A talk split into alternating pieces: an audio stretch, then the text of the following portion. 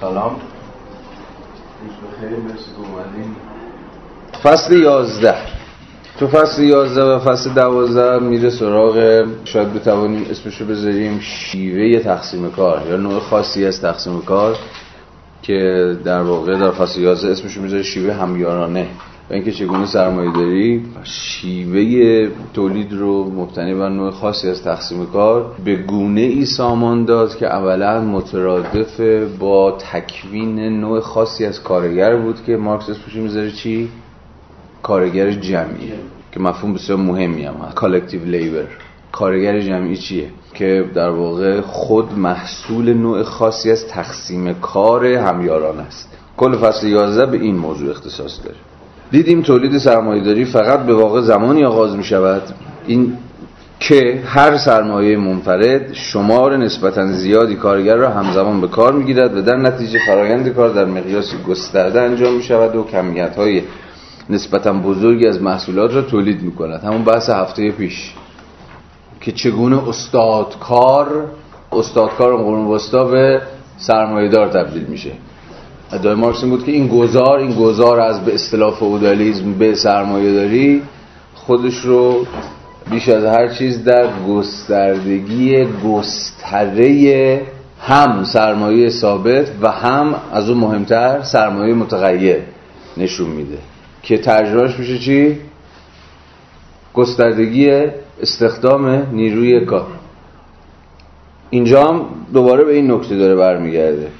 سرمایهداری به معنای یه شیوه تولید تکین به معنای دقیق کلمه زمانی آغاز میشه که هر سرمایه منفرد شمار نسبتا زیادی کارگر را همزمان به کار می‌گیرد و در نتیجه فرایند کار در مقیاسی پس اینجا اصلا مسئله سر مقیاس است. سرمایه داری در خیلی از حوزه صرفا مقیاس رو بزرگتر کرده.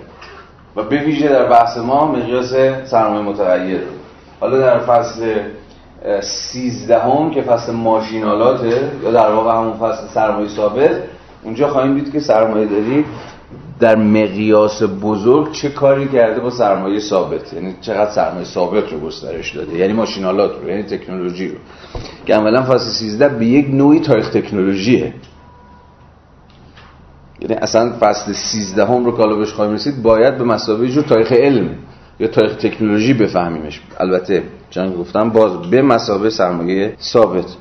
خب پس سرمایه داری فرآیند کار ممکن شد در صورتی که فرآیند کار در مقیاس گسترده انجام می شود و کمیت های نسبتا بزرگی از محصولات را تولید می کند کار کردن تعداد زیادی از کارگران با هم و این فصل راجبه همین با همه یعنی همیاری یا همون کوپوریشن به مسابقه کار کردن تعداد زیادی از کارگران با هم در زمان واحد در یک مکان یا به عبارت دیگر. در قلمرو واحدی از کار و برای تولید نوعی کالای واحد تحت فرمان سرمایهداری واحد آغازگاه تولید سرمایهداری را تشکیل این مطلب تو امان از نظر تاریخی و مفهومی حقیقت دارد. یعنی هم این رو میشه توی روایت تاریخی نشون داد این بزرگ مقیاس شدن کارگاه ها چگونه کارگاه ها بزرگ مقیاس میشن؟ یعنی حجم سرمایه متغیر گسترده تر میشه. حجم فرامری ها و تکنولوژی هایی که به کار گرفته میشه به مسابقه سرمایه ثابت گسترده تر میشه. و هم اساس مفهومی درسته این حرف. یعنی هم تاریخش رو می‌تونیم بنویسیم تاریخی که چجوری سرمایه داری بزرگ مقیاس از تولید کارگاهی شروع کرد تا در نهایت رسید به صنعت بزرگ و هم اساس مفهومی. مفهومیش میشه چی؟ همین گسترده شدن سرمایه ثابت و گسترده شدن یا ازدیاد سرمایه متغیر. از منظر خود شیوه تولید تولید کارگاهی یا اون چیزی که اسمش از شیوه مانوفاکتوری. مانوفاکتورها همین کارگاه های اولیه شیوه تولید سرمایه داری که هنوز گذر نکردن به اقتصاد بزرگ مقیاسی که ما اسمشو می‌ذاریم صنعت یا صنعت بزرگ big industry قبل از big industry همین شیوه تولید کارگاهیه یا شیوه تولید مانوفاکتوریه از منظر خود شیوه تولید تولید کارگاهی در مراحل اولیهش به جز تعداد کارگران بیشتری که همزمان توسط سرمایه‌دار منفرد واحدی به کار گرفته می‌شوند به زحمت از رسته های صنایع دستی نظام سنفی صده های میانه قابل تمایز بود. یعنی باز دوره همون بحثی که شبیه بحث هفته پیش دیگه. شیوه تولید کارگاهی به مسابه اولین فرم شیوه تولید سرمایه دارانه. تفاوتش صرفا این بود که از حیث مقیاس یه ذره گنده شده بود از به قول خودش صنایع دستی یعنی همون صنایعی که مستلزم کار یدی در نظام سنفی قرون وسطا قرون میانه. یعنی تا قبل از قرن 16 که عملا سرمایه‌داری نرم نرمک داره بال می‌گیره و پر می‌گیره. 347 اشتغال همزمان شمار زیادی از کارگران. حتی بدون تغییری در شیوه کار در شرایط عینی فرایند کار انقلابی برپا می کند این یعنی همون انقلاب تولید سرمایه دارانی که حواستون باشه هی داره به شکل کمی توضیحش میده. اصلا انقلاب قبل از هر چیز انقلاب کمیه. انقلاب شیوه تولید سرمایه داری سر پیدا شد به شیوه انقلابی. در میگه قبل از هر چیز انقلاب باید کمی بفهمیم تعداد زیاد نیروی کار. حجم بالای از نیروی کار رو به استخدام گرفت. یادتون باشه توی فصل پیش هم یعنی جلسه قبل هم خوندیم که این به زم مارکس اثبات کدوم اصل هگلیه یا کدوم قانون هگلیه؟ گذر از کمیت به کیفیت دیگه. یعنی کمیت وقتی گسترده میشه از یه حدی تجاوز می‌کنه کیفیت روابط رو هم دگرگون می‌کنه. یعنی مسئله فقط این نیست که دو به سه تبدیل میشه. وقتی دو به سه تبدیل میشه منطق کیفی مناسبات اجتماعی هم از زمینی تا آسمانی با هم دیگه متفاوت خواهد بود. ما شاید بتونیم بگیم دو تا روایت تو جامعه شناسی داریم در باب اهمیت کمیت. یکیش مارکس یکیش هم زیمله این دو نفر بیش از هر کسی دیگه ای در تاریخ جامعه شناسی به اهمیت کمیت برای ما حرف زدن. مارکس زیل همین قانون گذر از کمیت به کیفیت که الان داریم می‌خونیم و داریم باش مواجه میشیم. و زیمل هم زیل بحث هندسه اجتماعی. مثلا یه گروه اجتماعی وقتی دو نفر به سه نفر تبدیل میشه چه مناسبات خلاقانه ممکن میشه که تا پیش از اون ممکن نبود. مثلا دو میشه سه یه چیزی مثل چه می‌دونم همدستی معنادار میشه. یه چیزی رابطه اجتماعی یا به قول زیمل یک فرم اجتماعی بنام همدستی. یعنی دو نفر علی یه نفر با هم همدست یا چی؟ دیگه فرمی اجتماعی که فقط در گروه ستایی ممکنه در رابطه دوتایی اصلا ممکن نیست. این فرم این نوع خاص از رابطه اجتماعی. لابی کردن مثلا. که البته از جنس همدستیه. یعنی من شما با هم دیگه لابی کنم من با شما لابی کنم که مثلا نفر سوم بندازیم بیرون. مثلا. و دریایی از مناسبات اجتماعی که فقط اگر دو بشه سه ممکنه. تو روابط دو نفر از معنی اصلا غیر ممکن. یعنی این اهمیت عدد در زندگی اجتماعی. کمیت.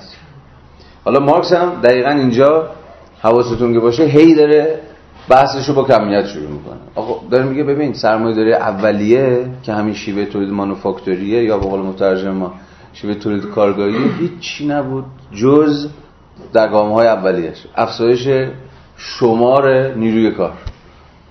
اگر استادکار یه نفر فقط می‌تونست استخدام بکنه یادتونه هفته هم خوندیم. اصلا نظام سنفی محدودیت میذاشت که آقا شما بیشتر از یه نفر نمی‌تونی. یا بیشتر از پنج نفر یا ده نفر یا هر چیزی نمی‌تونی اساسا کار گرد داشته باشی شوی تولید سرمایه دارانه این محدودیت استخدام نیروی کار رو از پیش پا برداشت. برای همینه که میگه اشتغال همزمان شمار زیادی از کارگران حتی بدون تغییری در شیوه کار. یعنی کمیت افزایش پیدا کرده ولی هنوز کیفیت روابط یا به خود شیوه تولید یا شیوه کار تغییر نکرده. در شرایط عینی فرایند کار انقلابی برپا می‌کنه. یعنی خود کمیت انقلابیه. ساختمان هایی که در آنها کار می‌کنند انبارهای مواد خام ابزار و آلاتی که آنان همزمان یا به نوبت استفاده می‌کنند. خلاصه در این حالت بخشی از وسایل تولید به طور مشترک در فرایند کار مصرف می شوند از سوی ارزش مبادله این وسایل تولید افزایش نمییابد زیرا ارزش مبادله کالا با افزایش میزان بهره برداری از ارزش مصرفیش افزایش نمییابد. از سوی دیگر این وسایل تولید مشترکن و بنابراین در مقیاسی بزرگتر از گذشته استفاده می شود اتاقی در آن 20 بافنده. با 20 دستگاه بافندگی کار می‌کنن باید بزرگتر از اتاق یک بافنده با دو وردست باشد. یعنی همین تفاوت ظاهرا دم دستی و ظاهرا پیشو به افتاده. در کمیت فقط نیروی کار و حجم سرمایه ثابت یا همون وسایل و ابزارهایی که داره استفاده میشه تا چه حد؟ تحول آفرین یا به زبان مارکسی انقلابیه. صفحه 348 پاراگراف سوم. هنگامی که شمار زیادی از کارگران طبق یک برنامه کنار هم یا با هم در یک فرایند تولیدی واحد یا در فرایندهای متفاوت تولیدی اما مرتبط به هم کار می کنند این شکل از کار را همیاری می نامند همون کوپریشن همانطور که قدرت تهاجمی یک گردان سوار نظام یا قدرت تدافعی یک هنگ بیاد نظام اساسا با مجموع قدرت تهاجمی و تدافعی هر سوار نظام یا پیاده نظام منفرد متفاوت است مجموع کل نیروهای مکانیکی اعمال شده از سوی کارگران منفرد با توانمندی نیروی اجتماعی برآمده از همکاری دستها.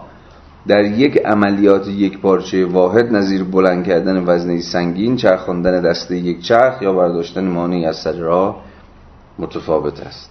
در چنین شرایطی اثر یک کار مرکب که تو ویراس فرانسه کردش جمعی.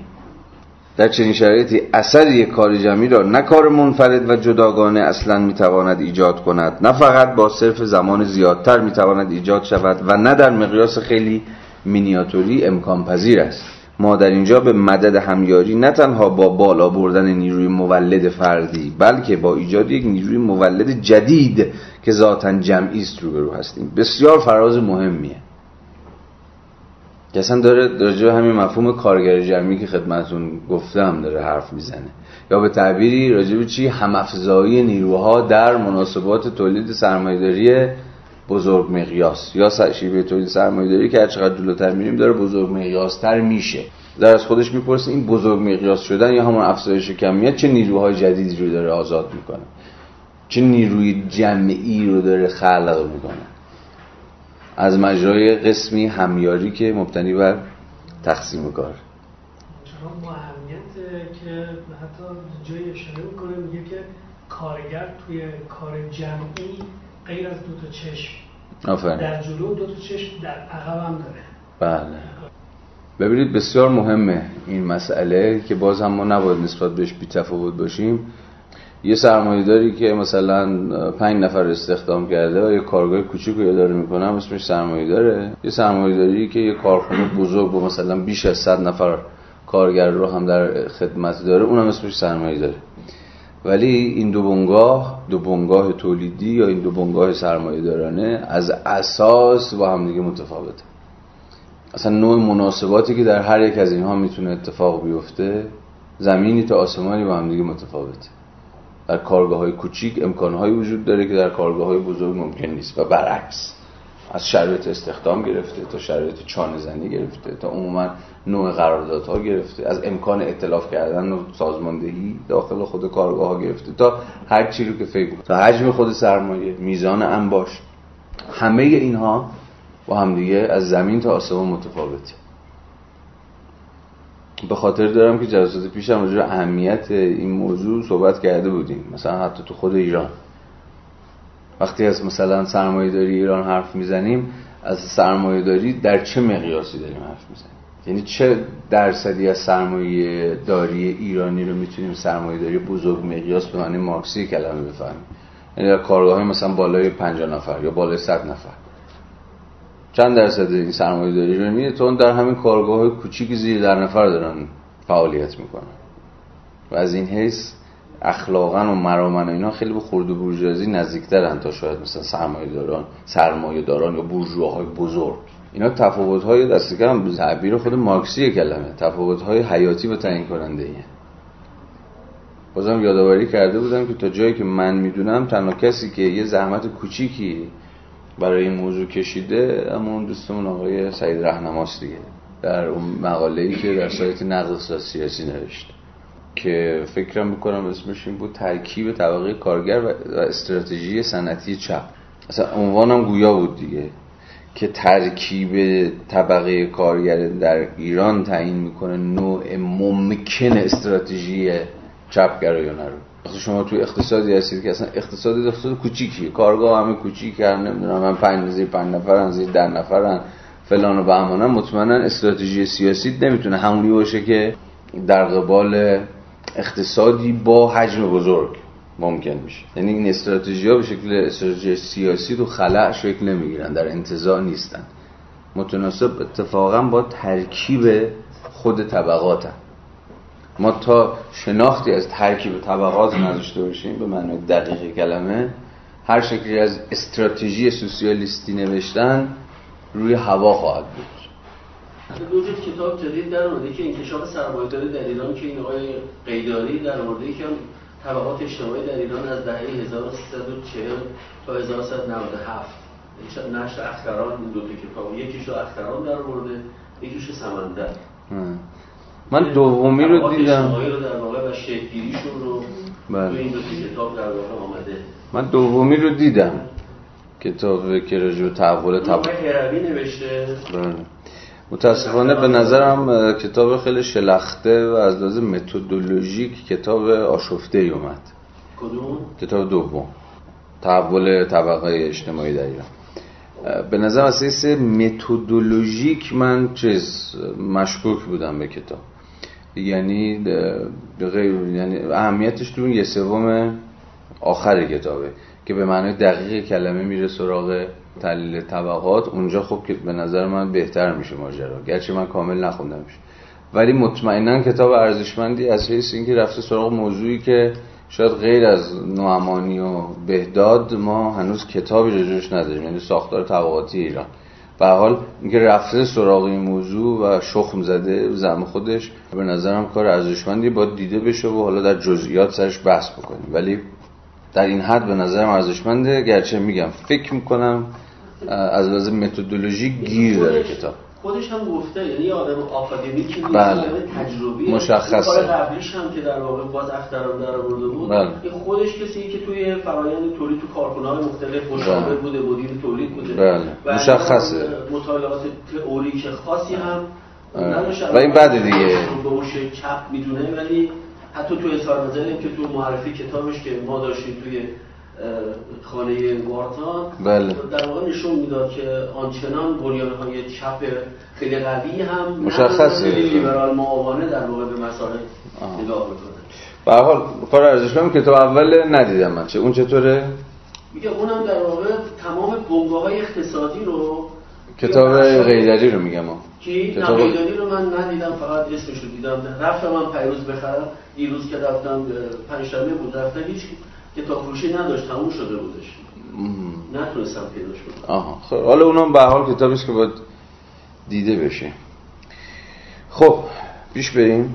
صرف نظر از توانمندی این نیروی جدید که ناشی از در هم آمیختن نیروهای بسیار در یک نیروی جمعی است.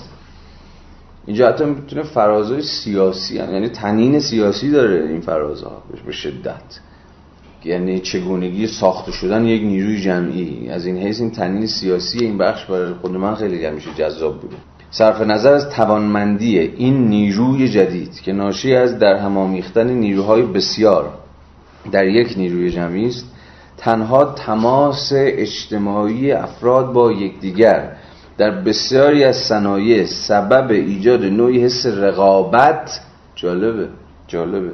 و تحریک احساس سرزندگی می شود یعنی از اون معدود فرازهایی که مارکس به رقابت می شود گفت که یه جور روی خوش نشون میده از حیث اینکه مثلا تولید یه جور تحرک می‌کنه. یا به قول خودش تولید یه جور سرزندگی. جالبه انگلیسیش هم جالبه. تحریک انیمال سپریت دقیقا ترجمه تحت لفظی باید کرد. روح حیوانی انسان رو تحریک می‌کنه. روح حیوانی یعنی روح حیوان دیگه روح زنده بودن. حیوان به معنی موجودی که حی داره یعنی زندگی داره. و دقیقا به اعتبار حیوان بودنش یعنی زنده بودنش تابع تأثیرات حسی میشه که محصول چیه؟ تماس اجتماعی با دیگریه. که خیلی از جا از جنس رقابته از, از جنس چشم هم چشمیه از جنس جلو زدن از بغل لستیه سبب ایجاد نوعی حس رقابت و تحریک احساس سرزندگی می شود که کارایی هر فرد کارگر را بالا می‌برد. احتمالا اگه کسی به شما نگه که این مارکسه اگر میخوندید نمی‌شد حدس بزنید که این مارکسه که داره حال میپذیره که رقابت به افزایش کارایی هر فرد کارگر منجر میشه. به نحوی که تولید دوازده کارگر که به اتفاق و همزمان در یک کار روزانه 144 ساعته کار می‌کنند بیش از تولید دوازده کارگر منفرد است که هر یک دوازده ساعت کار می‌کند و بسیار بیشتر از یک کارگر است که دوازده روز متوالی کار می‌کند این دقیقا بازنویسی فصل اول آدم اسمیت در ثروت ملله که شاید اولین دفاع پرشور از تقسیم کار باشه. این ناشی از آن است که انسان نه حیوان سیاسی آنطور که ارسطو گمان می‌کرد اما به هر حال حیوانی اجتماعی است. پایینو ببینید. معنای واقعی تعریف ارسطو این است که انسان ماهیتا شهروند یک شهر است. تو منظورش از اینکه انسان حیوان سیاسی است دقیقا به این است. یعنی؟ حیوان سیاسی انسان حیوان سیاسی است. در ارسطو همین که می‌دونیم میگه دیگه. یعنی شهروند شهره. political دیگه. political زوه. حیوان political ه ولی political بیش از هر چیز برای ارسطو یعنی ساکن در شهر. پولیس پولیتیکاله یعنی موجودی است قلمرو در پلیس قلمرو در شهر. یعنی باز خود یعنی چی؟ یعنی درگیر با دیگران. درگیر ارتباط با دیگران. معنای واقعی تعریف ارسطو این است که انسان ماهیتا شهروند یک شهر است. این تعریف به همان اندازه سرش نشان عهد باستان کلاسیک است که تعریف فرانکلین از انسان فرانکلین یکی از چهره های مؤثر آمریکای اولیه دیگه بنجامین فرانکلین که فیگور بسیار مهمیه حتی برای وبر در کتاب اخلاق پروتستان. یکی از فیگورهای مد نظر انسان پروتستان اخلاقی اهل کار برای آقای وبر هم همین فرانکلین بود که اخیرا هم کتاب خاطراتش به فارسی منتشر شده. بسیار آدم مهمیه. هم در تاریخ آمریکا هم در تاریخ تفکر اقتصادی. به معنای حالا آمریکایی کلمش بویژه. که تعریف فرانکلین از انسان به عنوان حیوان ابزارساز سرشت نشان آمریکاست. این مطمئنا فرازی بود که اگر هانا آرنت می‌خوند بسیار توجهش رو بهش جلب می‌شد نه؟ چون باز من هر تاکید کنم از اهمیت کتاب وضع بشر کم تاکید کردم به نظر من به ویژه برای دوستانی که کاپیتال رو جدی دنبال می‌کنن و کاپیتال براشون جذابه. کتاب وضع بشر هانا هم به طریق اولا براشون جذاب خواهد بود. اونجا در واقع آرنت می‌خواد همین نشون بده که مارکس اشتباه می‌کرد که فکر می‌کرد انسان حیوان سیاسی نیست. یا به تعبیری مارکس برخلاف ادعاش بیشتر از هر کسی نشون داد که انسان تا چه پای حیوان سیاسیه.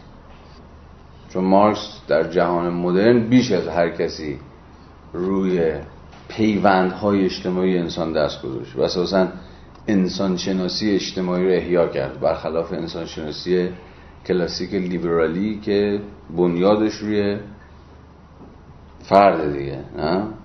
ولی انسان شناسی مارکسی چنان که احتمالا به خاطر دارید از روزهای خواندن دست نوشته ها بنیاد انسان شناسی مارکس چیه؟ انسان و موجود نوعی و موجود نوعی بودن انسان هم هیچ نبود مگر اینکه انسان از آغاز یعنی شرط انسان بودن ما بودن با دیگریه.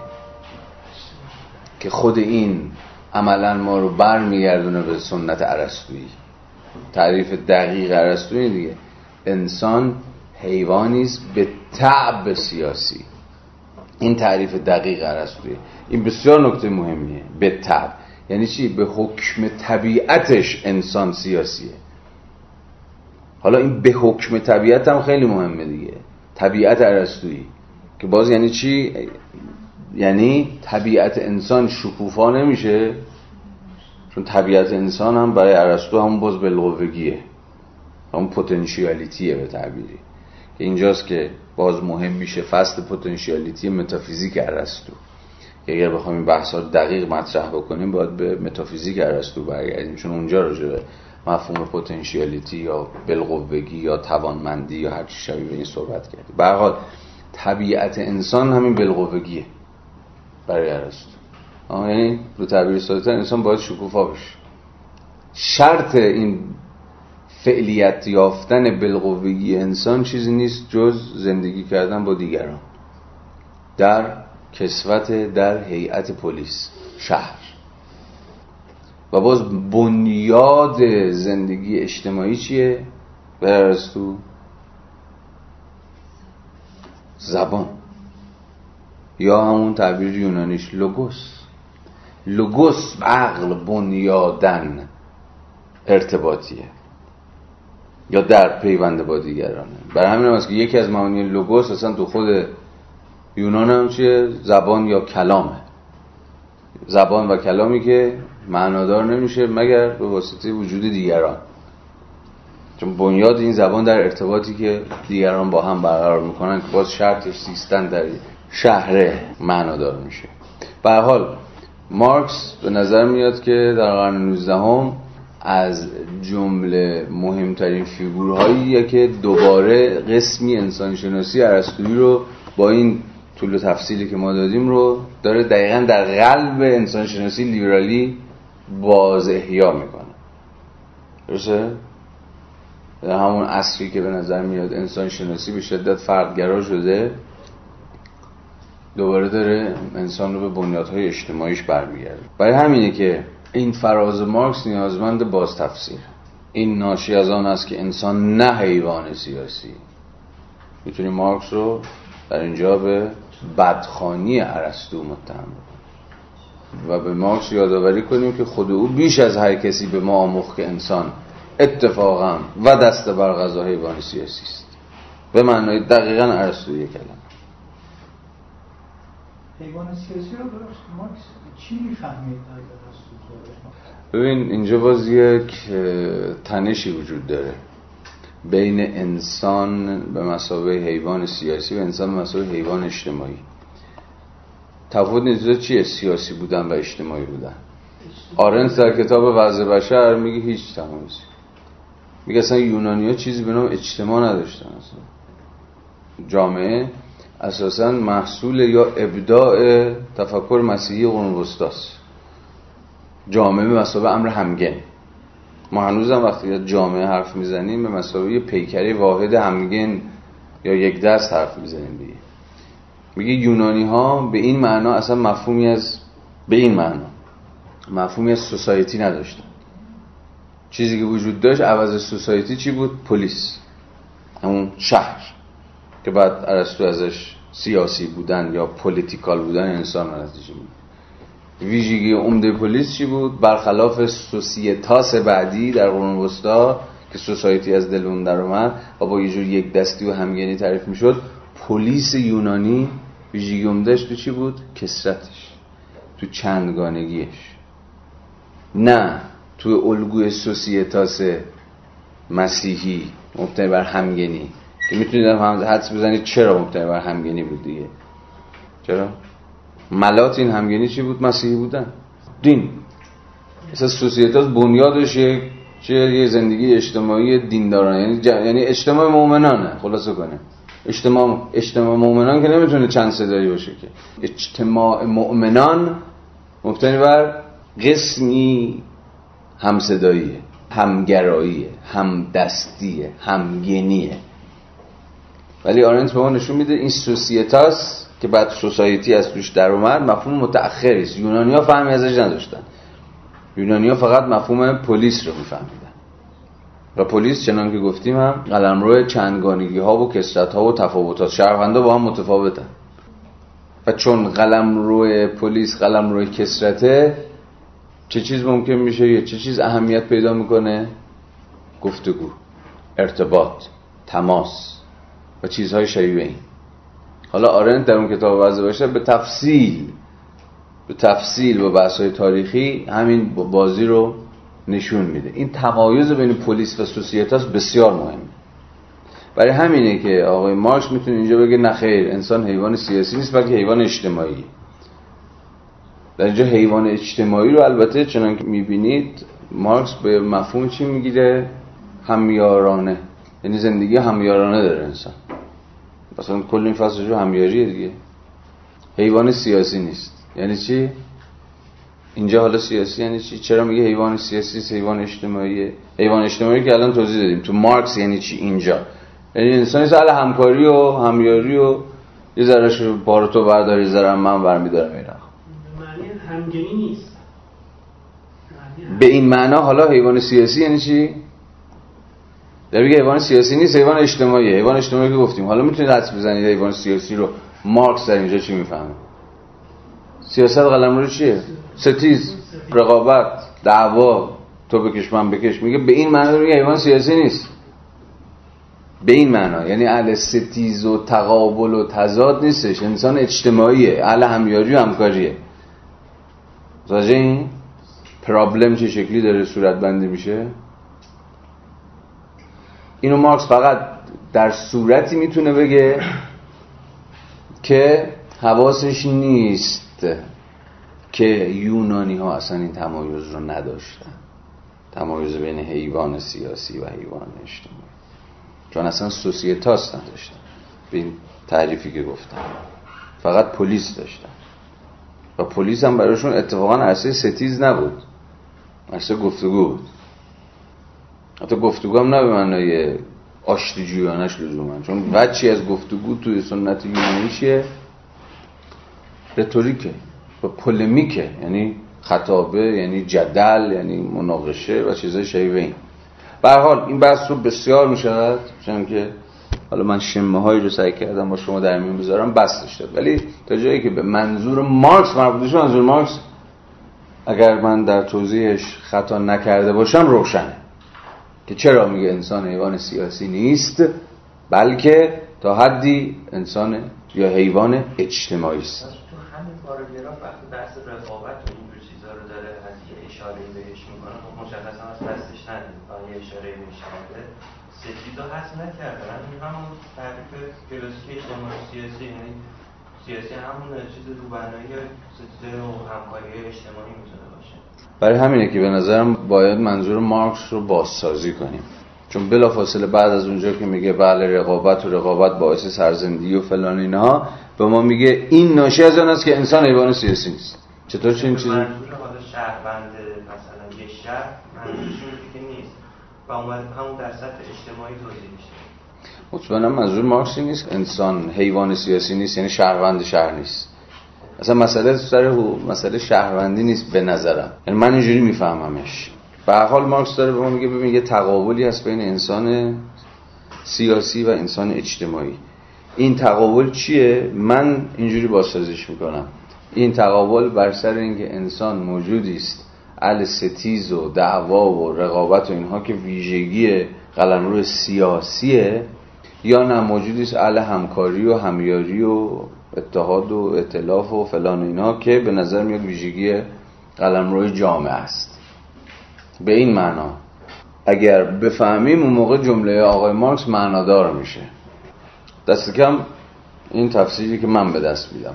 فهمای دیگه هم می‌تونه ممکن باشه. خب حالا همین خط رو ادامه بدیم. اگر چه تعدادی کارگر می‌توانند همزمان با هم کار مشابه یا یک نوع کار را انجام دهند با این همه کار هر یک به عنوان بخشی از کار همگان می‌تواند با مرحله متمایزی از فرایند کار منطبق باشد. به این ترتیب ابژه کار به مدد نظام همیاری می‌تواند سریعتر از گذشته این مرحله ها را طی کند. ببینید باز دوباره بازگشت به مسئله همیاری و امکانهایی که یا به قول خودش توانمندی هایی که همیاری همون تقسیم کار به زبان آدم اسمیتی کلمه. پیش پای انسان به مسابه حیوان اجتماعی باز می‌کنه. صفحه 351 همیاری این امکان را فراهم می آورد تا کار در سرتاسر سر منطقه وسیع انجام شود. بازم توجهتون رو جلب بکنم که مارکس به نظرم می‌رسه که با نیم نگاهی به آدام اسمیت از کلمه تقسیم کار که تنین بیش منفی برای خود مارکس داره در اینجا داره دوری می‌کنه. به جای تقسیم کار میگه همیاری. چون همه اون چیزایی که مارکس داره راجع به همیاری و اهمیتش میگه آدام اسمیت راجع به تقسیم کار گفته بود. و همون چیزایی که داره به تقسیم کار آدام اسمیت نسبت می‌داد مارکس داره به همیاری نسبت میده. ولی چنان که می‌دونید مارکس از همون دوره جوانیش نسبت به تقسیم کار مشکوک بود. بیش از هر کسی. دلایلش هم دیگه شما ها بهتر از من می‌دونید. که چرا فکر می‌کرد که تقسیم کار به معنای بورژوایی کلمه یا آنچنان تقسیم کاری که در جامعه سرمایه‌داری اتفاق افتاده همون چیزیست که اتفاقا باز از شرش به رغم بحر افزایش بهره‌وری ها و اینا خلاص شد اتفاقا. دقیقا به دلیل ماهیت صلبی که تقسیم کار به زمان مارکس ایجاد می‌کرد دیگه. نوع خاصی از سوژه رو تولید می‌کرد که اساسا از امکانهای آینده به روش بسته است. چون به گونه تخصصی فقط یک کار برای انجام میده و در همه زندگیش همون یک کار رو فقط انجام میده. بنابراین از ذات خودش توهی شده.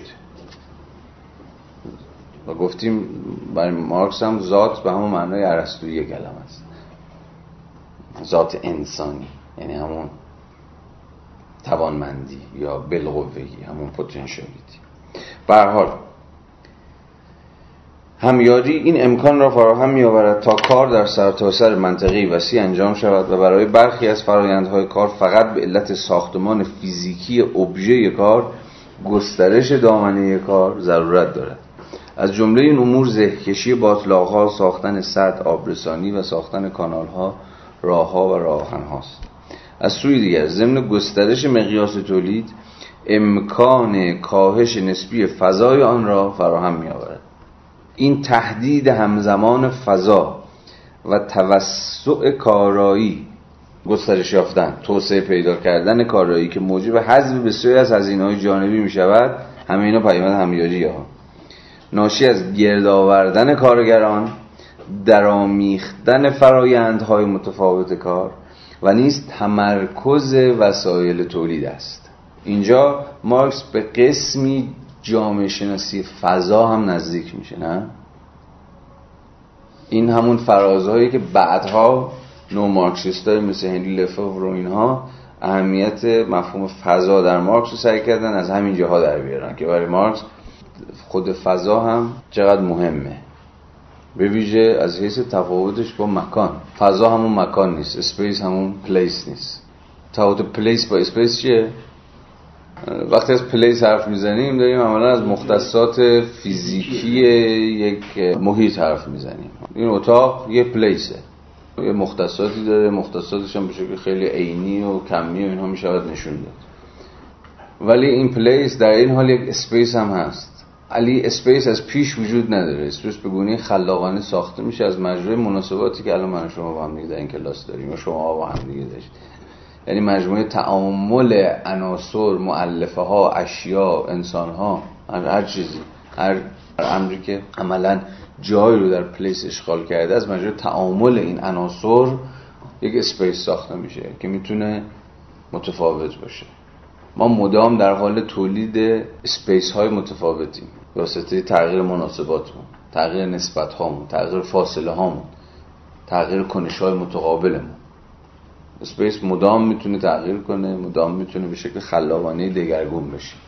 حالا مارکس اینجا داره میگه که قلم روی محیط کار هم از مجرای نوع بازارایی فضایی در سرمایه داری آغازین مدام دستخوش تغییر و تحولات بود در راستای اتفاقا بهینه سازی خود فضا. اصلا یکی از ویژگی های این فضایی سرمایه دارانشی بود؟ تمرکز. متمرکز کردن همه مثلا امکانات ابزارها وسایل و غیر و غیره مثلا در یه محیط مصنوع. یا اینکه در واقع چگونه این شیوه تولید سرمایه دارانه داره این محیط مصنوع رو می‌سازه. اخیرا این کتاب منتشر شده ولی فکر کنم هنوز توضیح نشده در بازار. تز دکترای آقای کاوه احسانیه. کاوه احسانی آدم بسیار مهمیه تو جغرافی شهری. فکر می‌کنم دانشگاه آمریکا یا کانادا تدریس می‌کنه. تز دکتراش اصلا اسمش هم همینه. محیط مصنوع و شیوه تولید سرمایه دارانه که مطالعه موردی آبادانه. بعد از اکتشافات نفت.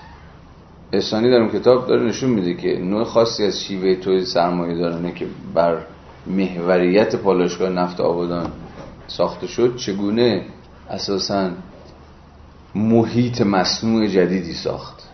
یعنی هم پلیس متفاوتی ساخت و هم اسپیس متفاوتی. و این پلیس و این اسپیس چه عملا دینامیزمی درونی رو در سالهای بعد از تأسیس پالایشگاه نفت آبادان ساختن. و مطالعه موردی بسیار جذاب و بسیار آوانگارد این کار. یعنی معادلین شاید شاید که نه حتما در زبان فارسی دست کم نداره. البته به انگلیسی نوشته و اخیرا ترجمه شده نشر شیرازه منتشرش کرده. اگر از حیث همین نسبت بین شیوه تولید سرمایه‌داری و تولید فضا این موضوع براتون جالبه حتما این کتاب کاوه احسانی رو ببینید. اینجا مارکس نطفه های این تحلیل رو داره به دست میده دیگه. این شیوه تولید سرمایه دارانه چه دستکاری هایی کرد در خود مختصات فضایی محیط. نه؟ کار روزانه مرکب مرکب به اون معنای جمعی. یعنی کار روزانه جمعی هم یعنی کاری که هر کسی گوشش رو برداشته دیگه. اون در واقع به شیوه همیارانه. کار روزانه مرکب مقدار بیشتری ارزش مصرفی تولید می کند تا مجموع کارهای منفرد روزانه و برابر با آن. از این رو مدت کار لازم را برای ایجاد یک محصول مفید و معین کاهش می‌دهد. خب دوباره برگشت به سر سطر تحلیلش از نرخ ارزش اضافی نه؟ پیامد همیاری برای چیز چیه؟ نرخ ارزش اضافی؟ آره از مجرای کاهش کار لازم که همون افزایش بهره و اینها بود به نرخ استثمار دامن میزن همین شما بدونید کافیه. هر کجا بهره افزایش پیدا بکنه به زبان مارکسی نرخ استثمار داره افزایش پیدا می‌کنه. چون بهره که بالا میره اما کار لازم هی کمتر هی کمتر هی کمتر میشه. و کارگر مقدار بیشتری از زمان کار روزانش رو نه برای خودش بلکه برای دیگری داره کار می‌کنه. به این معنا تمام شد رفت. از این رو مدت کار لازم را برای ایجاد یک محصول مفید و معین کاهش می‌دهد. کار روزانی مرکب. همون همیاری در یک حالت مفروض چه ساعت کار روزانه مرکب؟ بهرهوری افزایش یافته خود را به سبب تشدید نیروی مکانیکی کار کسب کرده باشد یا قلمرو فعالیت آن را به پهنه فضایی وسیعتری گسترانده باشد یا محوطه تولید را؟ باز همون گستره فضایی که زیرش صحبت کردیم. یا محوطه تولید را در مقایسه با ابعاد تولید به نسبت جمعتر کرده باشد یا در لحظه حساس توده های بزرگ کار را به فعالیت واداشته باشد یا رقابت را میان افراد دامن زده و سرزندگی آنها را ارتقا داده باشد یا مهر یکپارچگی و جامعیت بر اعمال مشابهی که توسط عده کثیری از انسان انجام می‌گیرد زده باشد یا همزمان دست به اجرای عملیات مختلفی زده باشد یا با استفاده مشترک از وسایل تولید در آنها صرف جویی کرده باشد یا به این سبب که به کار منفرد خصلت کار میانگین اجتماعی اعطا کرده باشد در هر حال همه اینها چی بود؟ شیوه های ممکن افزایش بهرهوری بود هر یک از این گزینه هایی که خوندیم میگه در هر حال قدرت بهرهوری خاص ساعت کار روزانه مرکب همواره قدرت بهرهوری اجتماعی کار یا قدرت بهرهوری کار جمعی است یعنی هر یک از این شیوه های افزایش بهرهوری در نهایت از جنس بهرهوری اجتماعی کارن یا قدرت بهرهوری کار جمعی هن. یا اساسا میباید بهرهوری خودشون رو در قلمرو کار جمعی نشون بدن یعنی شیوه های از همیاری یا تقسیم کار که مترادفن با کاهش زمان کار لازم. این زمان ساده میشه دو, دو برابر دو چهار نمیشه. میشه پنج. دو به علاوه دو میشه پنج. همافزایی و سینرژی که از کار بهره‌وری بیشتر ایجاد به زبان استعاری می‌فهمم این دو علاوه دو میشه پنج میشه حالا شما می‌خوای بگی پنج نگو بگو بالاتر دیگه. آره. یعنی دقیقا مسئله اینه دیگه. آره این مسئله نیست که ما دو تا کارگر داشتیم دو تا دیگه هم اضافه شدن. بنابراین الان به اندازه چهار کارگر یا به اندازه چهار نیروی کار داریم محصول تولید می‌کنیم. وقتی دو نفر به, دو نفر دیگه اضافه میشن مثلا من اندازه چه می‌دونم؟ هشت نفر کارگر یا هشتاد تا کارگر کار می‌کنن. اما بازم باید حواسمون باشه.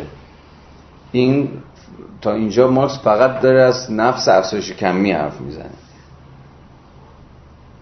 ولی چون که می‌دونیم این دو نفر اضافه شدن به دو کارگر قبلی تنها در صورتی به واقع مثلا بازدهی رو نه به اندازه دو کارگر بلکه به اندازه مثلا هشت کارگر افزایش میده که این اضافه شدن دو نفر جدید در قالب یا شیوه های خلاقانه همیاری باشه. اینو دو نفر که دارن اضافه میشن فقط قرار نیست بیل بزنن. که دو نفر چهار نفر بیل بزنن همچنان شما همون دو علاوه دو مساوی چهار رو خواهید داشت.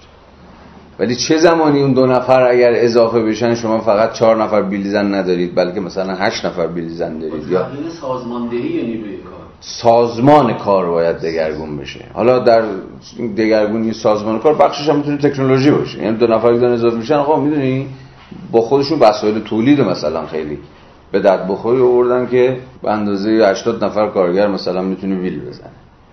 به هر حال باید حواسمون به این گذار از تغییرات کمی به تغییرات کیفی باشه.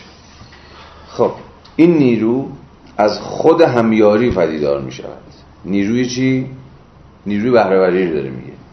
میگه این نیروی بهرهوری این productivity از درون خود همیاری پدیدار می شود هنگامی که کارگر به شیوه برنامه ریزی شده الان خودش داره میگه ببین پس به چیزی بیش از افزایش کمی اینجا دیگه داریم نظر می‌کنیم. اینجا تغییر شیوه تولید هم هست. یا به قول خودش به شیوهی برنامه ریزی شده با دیگران همیاری می‌کند. برای همینه که دو علاوه دو دیگه چهار نمیشه.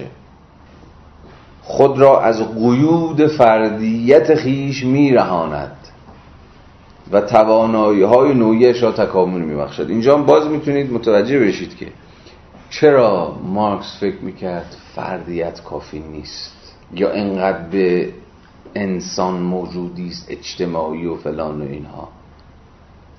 نظر و روی خوش نشون میده. به این دلیل ساده. که انسان جمعی یا کارگر جمعی قوی تره. نیرومند تره نیروی بیشتری می‌تونه تولید کنه. جهان خلاقانه تره می‌تونه بسازه. یعنی انسان از مجرای اجتماعی زیستنش به قدرتهای خودش اضافه می‌کنه. فرد همیشه ضعیفه یا فرد همیشه آسیب پذیره یا از فرد خیلی جا خیلی کارا بر نمیاد. اما اگر فرد به جمع تبدیل بشه اگر کارگر منفرد به کارگر جمعی تبدیل بشه اون موقع است که ما با به قول خودش رهایی از قیود فردیت و تکامل توانایی های نوعی انسان مواجه میشیم. دقیقا جمله که خودش به کار می‌بره. پس همیاری به معنی مارکسی کلمه از مجرای این که به قدرت انسان دامن می‌زنه انسان جمعی نیرومندتری می‌سازه است که برای مارکس شایسته تکریمه. یعنی باید به این معنا مارکس رو اینجا مارکس رو نظر پرداز قدرت هم بفهم قدرت بیشتر. کاری که یه نفر می‌تونه بکنه کجا؟ یا ده نفر آدم منفرد می‌تونن بکنن کجا؟ با کاری که پنج نفر آدم همیار که از مجرای باز بقول خودش شیوه های برنامه ریزی شده دست به همکاری می‌زنن کجا؟ به عنوان یک قاعده کلی کارگران بدون در کنار هم قرار گرفتن نمی‌توانند همیاری کنند. گرد آمدن آنها در یک مکان شرط لازم برای همیاریشان است. اینجا رفته رفته داره خود پای کارخونه رو وسط می‌کشه به مسابقه محیط مصنوع که یک place space همزمان place slash space یه که به مثابه شرط امکان همیاری عمل می‌کنه. سرمایه‌داری که کار مهمی که همین بود دیگه. محیط های مصنوعی ساخت که اصلا کارگران رو با همدیگه در نسبت قرار می‌داد. یعنی کارخونه خلاصه محیطیه که تولید تمرکز می‌کنه. واسه شیوه آرایش فضاییش کارگران رو با هم در نسبت قرار میده. افراد رو در کنار هم قرار میده.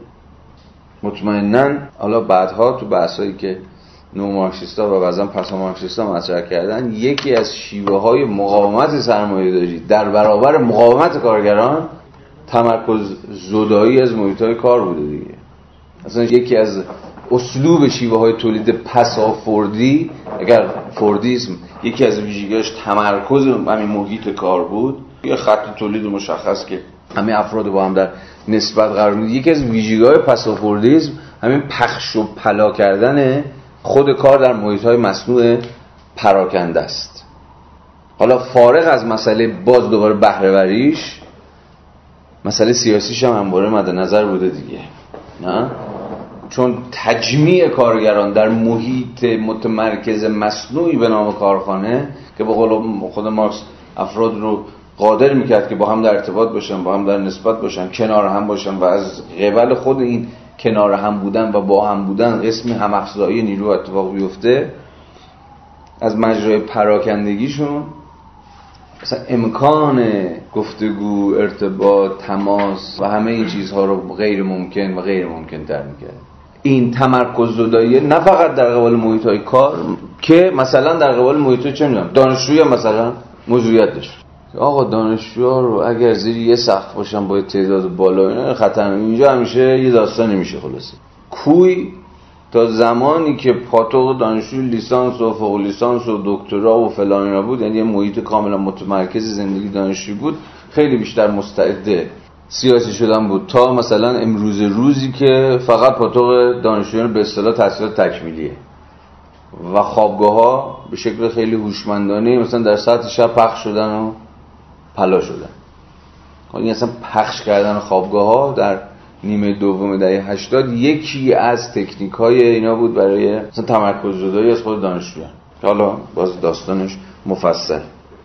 از همین رو کارگران و بگیر نمی‌توانند همیاری کنند مگر اینکه یک سرمایه یعنی همون یک سرمایه دار همزمان آنها را به کار گرفته باشد و بنابراین نیروی کارشان را همزمان خریداری کرده باشد. مجموع ارزش این نیروهای کار یا مجموع مزدهای این کارگران برای یک روز یا یک هفته باید بیش از اینکه کارگران آماده یا آغاز فرایند کار باشند در جیب سرمایه دار حاضر باشد. پرداخت یک باره مزد 300 کارگر حتی به مدت یک روز مستلزم وجود مبلغ زیادتری سرمایه است تا پرداخت هفتگی مزد شمار کمتری از کارگران در طول یک سال.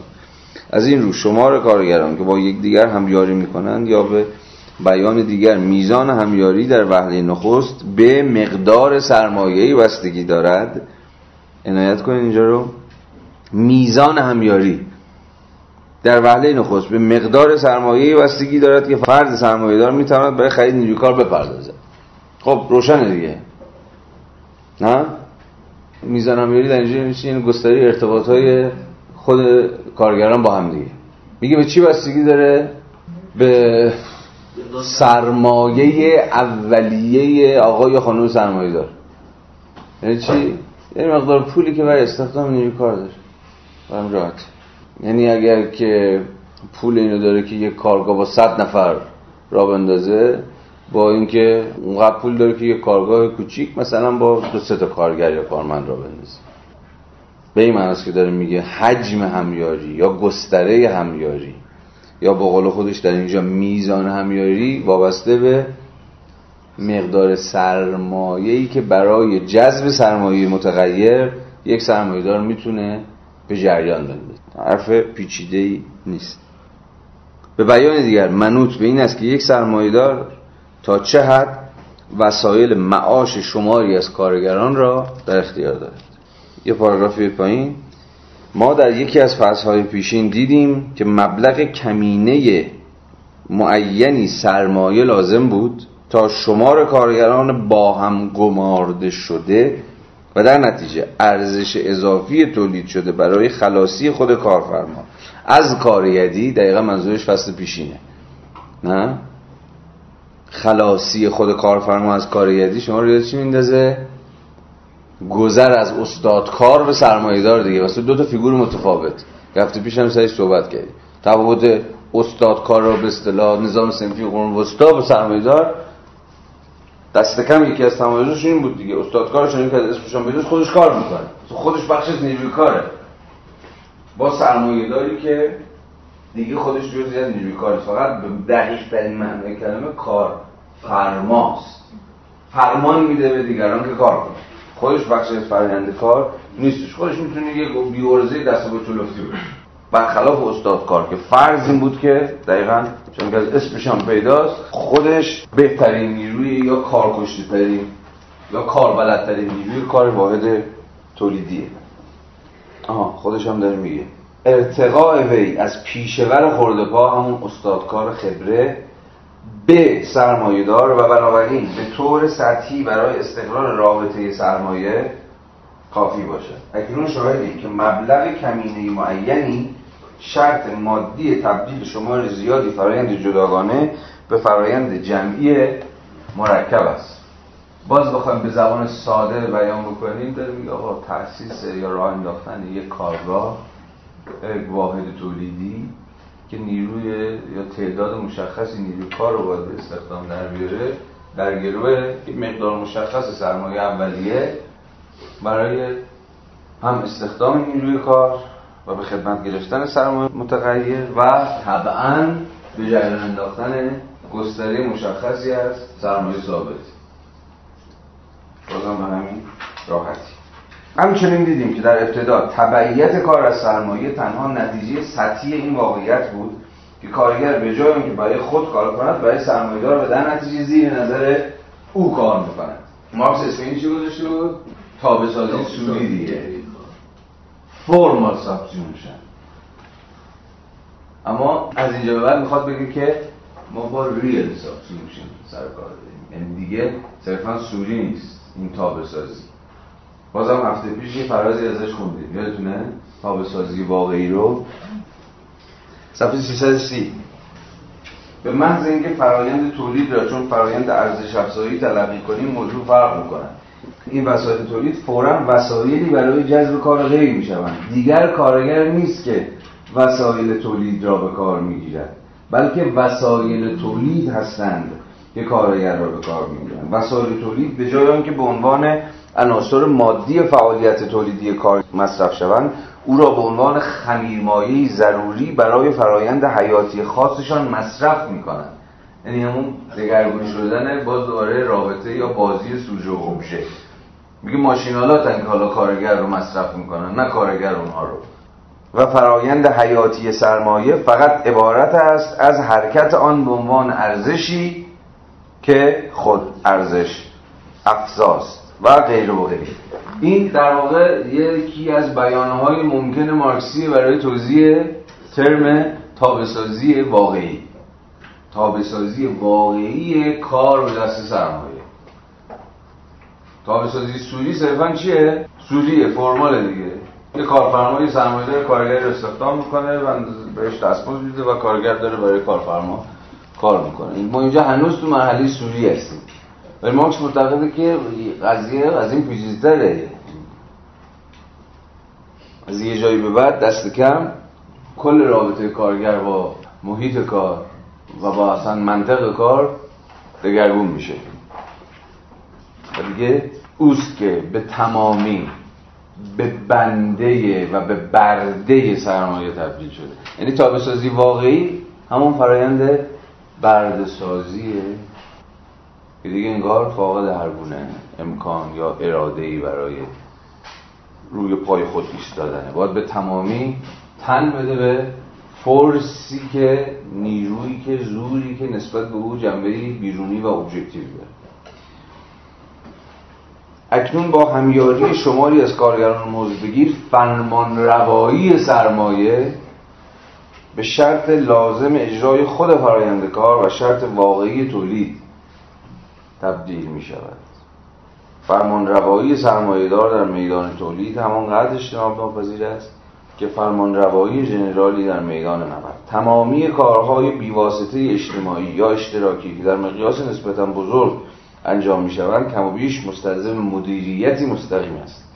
تا فعالیت های انفرادی را هماهنگ کند و آن وظایف عمومی را به انجام رساند که در حرکت کل سازواری تولیدی ریشه دارند و از حرکت اندام های آن متمایزند. یک نوازنده ویولون خود رهبر خیش است. یک ارکستر به رهبری خاص نیاز دارد. از همان لحظه که کار تحت کنترل سرمایه جنبه همیاری پیدا می کند وظیفه مدیریت نظارت و هماهنگی داره اصلا از این نقش های جدیدی حرف می‌زنه. میگه خود این همیاری این تقسیم کار درون های تولیدی که مستلزم به کارگیری حجم بالاتری از نیروی کاری سری نقش های جدید سری ضرورت های جدید سری های جدید ایجاد می‌کنه. مدیریت. کسی باید باشه بتونه مدیریت کنه. یعنی ضرب آهنگ افراد رو با هم تنظیم کنه. برنامه‌ریزی کنه فرایند و خط کار و تولید رو و چیزهای شبیه این رو. تیلور به خوبی از این درس گرفت. بله. از همان لحظه که کار تحت کنترل سرمایه جنبه همیاری پیدا می‌کند وظیفه مدیریت نظارت و هماهنگی به یکی از کارکردهای سرمایه بدل می‌شود. یعنی دیگه از جنس چیز نیست. نوازنده ویولونی که خودش رهبر خودشه نیست. دیگه این ارکستره. ارکستر چجور رهبر داره؟ که باید اون جلو جلو ریتم گروه رو تنظیم چون که گفتم این اختزاعات نقشی و وظایف سازمانی جدیدی رو اختزا می‌کنه. برای همین هم هست که دانش مثل دانش مدیریت هم زاد شیوه تولید سرمایه داری به این معنی که داریم ازش حرف کارکرد مدیریتی به منزله کارکرد ویژه سرمایه مشخصات خود را کسب می‌کنه. انگیزه محرک و هدف تعیین کننده فرآیند تولید سرمایه‌داری خود ارزش افزایی سرمایه تا سرحد امکان یعنی تا سرحد امکان تولید ارزش اضافی و از این رو بیشترین میزان استثمار نیروی کار توسط سرمایه‌دار است. با افزایش شمار کارگران همکار مقاومت آنان در برابر سلطه سرمایه نیز بیشتر می شود یعنی این پارادوکس موقعیت های پارادوکسیکال مارکسی. ما هم که افزایش نیروی کار به افزایش خود حجم سرمایه به افزایش خود انباش و چیزهای دیگه منجر میشه مطمئن امکان مقاومت رو هم بیشتر می‌کنه. اصلا متمرکز شدن محیط مصنوع که دقیق پیش داشتیم صحبتش می‌کردیم امکان گره خوردن و همراه شدن و همپا شدن این نیروی کار رو هم بیشتر و بیشتر می‌کنه.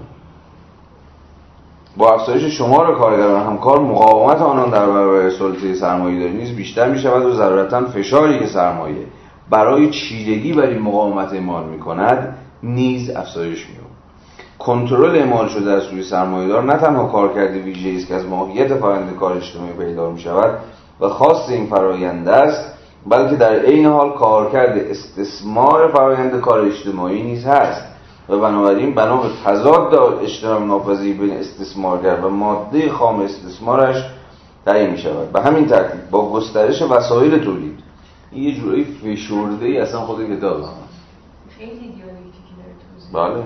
کاملا یه تزی وجود داره که آنتیتز خودش رو داره تولید می‌کنه اما آنتیتز در نیست. دقیقا همینطور به همین ترتیب با گسترش وسایل تولید که کارگر موزبگی با آنها در حکم دارایی غیر روبرو می شود ضرورت کنترل بر نحوه استفاده شایسته از این وسایل نیز افزایش میاد باز یه لایه دیگه. یه چیزی دیگه هم اختضا می‌کنه نظارت بیشتر رو. گسترده شدن حجم سرمایه ثابت. سرمایه گذاری هر چقدر که بیشتر میشه بنگاه هر چقدر که بزرگتر میشه باز ضرورت نظارت و کنترل و غیر و غیر اینا رو همه تو خودش اختضا می‌کنه. علاوه بر این هی ببین هی علاوه بر این غیر از این یه چیزی دیگه هم هست. یعنی هی وضعیتی که داره از درون خودش وضعیت های پارادوکسیکال خاص خودش رو هم تولید می‌کنه علاوه بر این همیاری کارگران مزبگی تنها در اثر وجود سرمایه است که آنها را به کار گمارده است. اتحاد این کارگران به منزله پیکری مولد و ایجاد پیوند بین کارکردهای فردیشان خارج از توانایی آنهاست. و در سرمایه نهفته است که آنها را کنار هم گرد می آورد این هم باز از اون جمله که جمله عجیبه که در واقع این ایجاد اتحاد بین کارگران بیش از اینکه محصول خودشون باشه محصول کارکرد خود سرمایه است که اونها رو گرد آورد. در سرمایه نهفته است که آنها را کنار هم گرد می آورد و در آن وضعیت نگه می دارد از همین رو پیوند متقابل میان کارهای گوناگون کارگران. در قلمرو اندیشه در حکم برنامه است که سرمایه‌دار ریخته و در عرصه عمل همچون اقتدار سرمایه‌داری است که مانند قدرت اراده‌ای غیر یا قدرت اراده غیر که فعالیت آنها را تابع عدوش می‌سازد در مقابل آنها جلوگر می‌شد به این ترتیب به علت دو جانبه بودن فرایند تولید از یک سو فرایند کار اجتماعی برای تولید محصول است و سوی دیگر فرایند ارزش افزایی سرمایه مضمون مدیریت سرمایه داری دو جانبه و شکل آن مستبدانه است. مارکس برای اولین بار کسی بود که ما رو با همین پیش از تکفین علم مدیریت با ضرورت از خود برایند مدیریت به معنی سرمایه‌داری که به زعم او همواره مستبدانه خواهد بود آشنا کرد. ولی این مصداقایی که داره میگه کمابیش همون چیزایی هستن که ما همون موقع که داشتیم اولش میخوندیم اینا رو نام بودیم به عنوان زحماتی که سرمایه‌دار می‌کشه مخصوصا با زمان رو ببری در باز بکنید و میگیم که مارکس حتی مثلا گفتیم که مارکس مثل سرمایه‌دار رو یک آدم مصرفی فرض کرده که میشه نشسته و فقط داره سودشون می‌گیره. ولی مثلا در حالت واقعی حالا شما بله. دقیقا همین که الان بله. هست. یعنی هیچ دلیلی نداره توی نظامی که ما می‌سازیم برای فعالیت کارگر سرمایه‌دار ما این اهداف رو لزوما زیر استثمار بذاریم. می‌تونیم این رو اون زمان اجتماع لازمی بذاریم که سرمایه داره مصرف می‌کنه برای تولید کالا برای تولید ارزش. اصل حرف تو فهمی نمیشه تو داری میگی که آقا سرمایه دارن من چون که خود مارکس هم داره میگه اون یه آدم چیز نیست. یه آدم بی مصرفی که یه گوشه افتاده باشه فقط یه عده‌ای رو مشغول استثمار روشون باشه نیست. دست کم. به واسطه ایفای نقش‌های مثل نقش مدیریت و هماهنگی و برنامه‌ریزی و طرح و ایده دادن و هزار یک چیز. خب مستلزم ریسک مستلزم وقت گذاشتن مستلزم وقت غیر و غیر و غیر است. این جزء زمان کار شما لازمیه که منجر بله حالا می‌خوای بگی که خود سرمایه‌دار هم در تولید محصول داره سهم ایفا می‌کنه. گیرم نه سهمی مستقیم که سهمی غیر مستقیم از مجرای سامان دادن به خود بنگاه.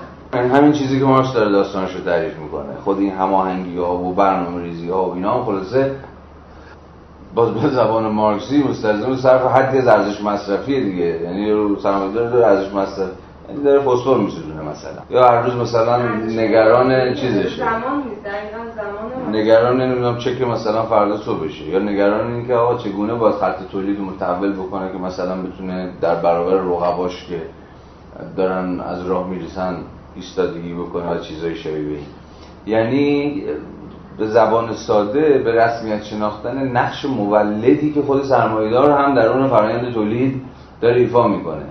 یعنی گرچه او دیگه اون استاد کار به معنای شاید قرون وسطایی کلمه نیست. اما یک عنصر بیرونی و انگلی هم نسبت به فرآیند تولید نیست بلکه خودش بخشی از این فرآیند تولیده.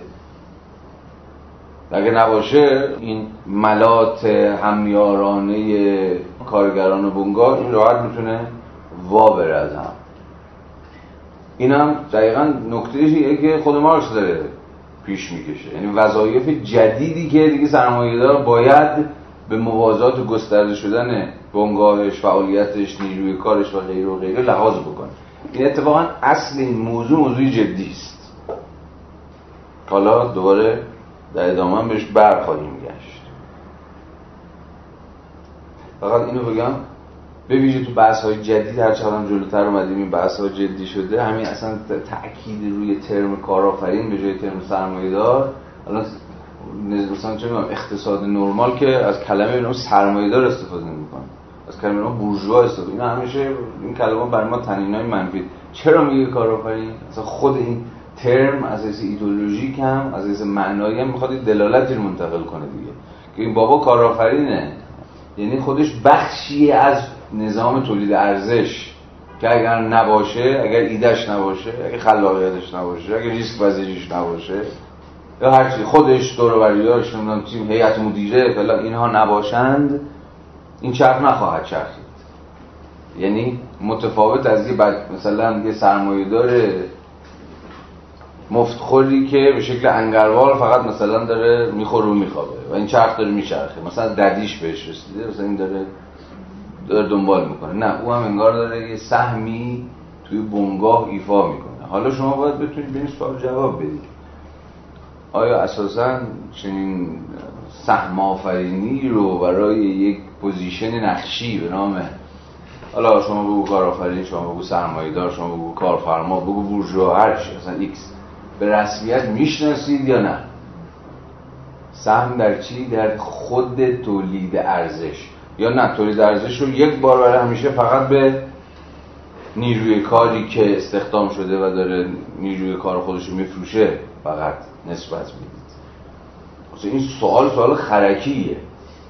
یعنی در این ارزشی که داره تو این ثروتی که تولید شده اصلا ساده کنیم. این ثروتی که تولید شده آیا خود آقای کارفرما خود آقای کارآفرین هم در تولیدش سهمی داشته؟ نه فقط کارگران زحمتکش بخش از این بازی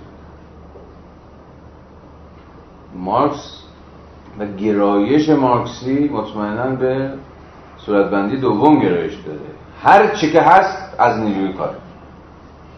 ارزش فقط محصول نیروی کار کارفرما در این بازی تولید ارزش نقشی ایفا نمی‌کنه حتی نقش مدیریتیش و نظارتیش و برنامه ریزیش و ایده پردازیش و غیر و غیر هم در خود تولید ارزش سهمی نداره خود مارس هم جایی که ساعت کاری داره می‌ذاره مثل کارش داره تو ایجاد ارزش مفیده ولی خب ارزشی می‌بره که بیشتر از ارزش کار خودشه.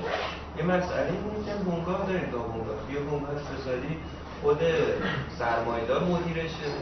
یا این شرکت که انقدر بزرگ میشن هزار تا زیر مجموعه دارن اصلا دیگه مدیره اصلا تو هیچ از شرکت ها نیست. اون آره اون ساعتی صرف نمی‌کنه.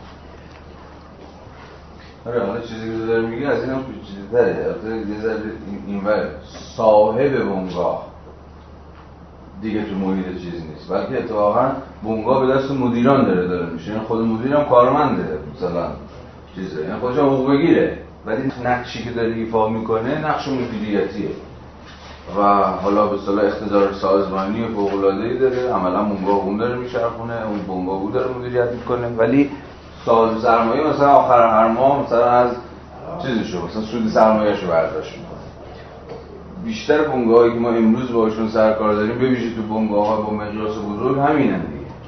تازه خیلی از این بنگاه با چیزای بزرگ دیگه چیز هم لزوما ندارن. یعنی یه صاحب تکینی هم ندارن خیلی از این شرکت های سهامی تبدیل شدن افراد حالا با حسب سهمی که خریدن می‌تونم مثلا در فرایند تصمیم گیری مثلا تعیین هیئت مدیره نقشی پا بکنم کار هیئت مدیره یکی از کار هیئت مدیره همین مدیر مدیران رو انتخاب از مدیر عامل تا مدیر تولید تا مدیر فروش و هر یک از اینها بر اساس همین جایگاهشون در سلسله مراتب سازمانی دستمزدی رو دریافت و خب ما حالا دیگه با چی؟ مواجهیم نظام سلسله مراتبی دستمزدها بر اساس جایگاه های افراد در سلسله مراتب سازمانی. این یکی از شیوه های سرمایه داری برای به اصطلاح مهار تنشها یا تضاد تقسیم ارزش اضافی در بنگاه همین بوده دیگه. یعنی پخش کردن دستمزدها متناسب با جایگاه های سازمانی افراد. این تا چقدر مسئله رو حل کرده؟ مسئله مارکسی رو حل کرده؟ این سوال گشوده است. یا سوالیه که بذارید بمونه. این فرازش مهمه. با گسترش همیاری در مقیاس بزرگتر این استبداد کدوم استبداد؟ استبداد چی؟ استبداد مدیریت.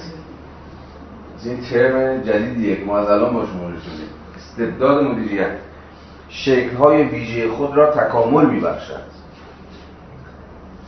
درست همانطور که در ابتدا سرمایهدار به محض رسیدن سرمایهش به مبلغ کمینه ای که تولید سرمایه داری به معنای دقیق کلمه با آغاز می شود خود را از کار عملی خلاص می کند همین بحثی که الان داشتیم صحبت می‌کردیم دیگه خودش کار نمی‌کنه.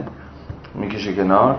اکنون نیز نظارت مستقیم و پیوسته بر کار فرد فرد کارگران و گروه های کارگران از گردن خود باز می‌کنن باز همین بحثی که الان کردیم یعنی مدیر استخدام.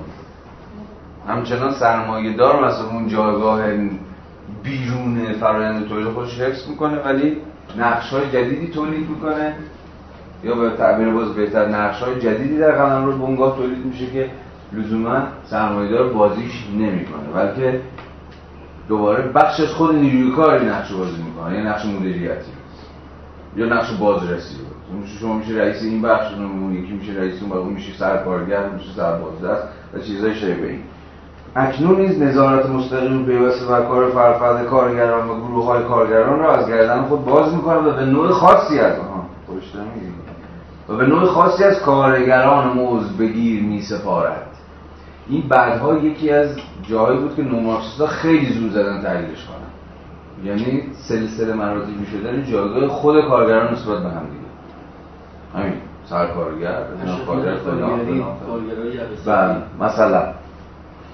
کسی که بیش از هر کسی تا جایی که من می‌دونم البته بیش از هر کسی که نه یکی از اولین کسانی بود که سعی کرد این موضوع رو بحث بکنه رالف دارندورف بود. دارندورف تو بحثی که راجبه سلسله مراتبی سازی اقتدار در سازمان پیش کشید سعی کرد این موضوع رو نشون بده. تزش هم بود که نشون بده چرا برخلاف روی کرده مارکس ما با یه تضاد دو قطبی مواجه نیستیم چون اقتدار دو قطبی نیست. خود اقتدار سلسله مراتبیه. یعنی من نسبت به تو اقتدار دارم و تو نسبت به بعدی اقتدار. یعنی نه من به تمامی فقط همیشه فرود هستم و نه همیشه فراده است. این مناسبات نقشیه. خود من هستم مثلا سرکارگرم ولی در قیاس با مثلا آقای مدیر عامل با جوابگو باشم با جواب پس بدم. با واحدم مثلا چرا خوب کار کردی؟ چرا بد کار کردی؟ و خب این اقتدار دارم که مثلا تو سریعی که بالایی می‌خورم بزنم پایین مثلا. یا به دلیل غرابت های دستمزدی بیشتر خودم به بالایی ها یا با بالایی ها هم منافع بدونم تا مثلا با کارگرای ساده حد اقل بگیر. این سطح تعلیم رو بسیار پیچیده می‌کنه دیگه. سلسله مراتب. یا بذارید معنای ساده اسمش بذارید تقسیم اقتدار در محیط های کاری.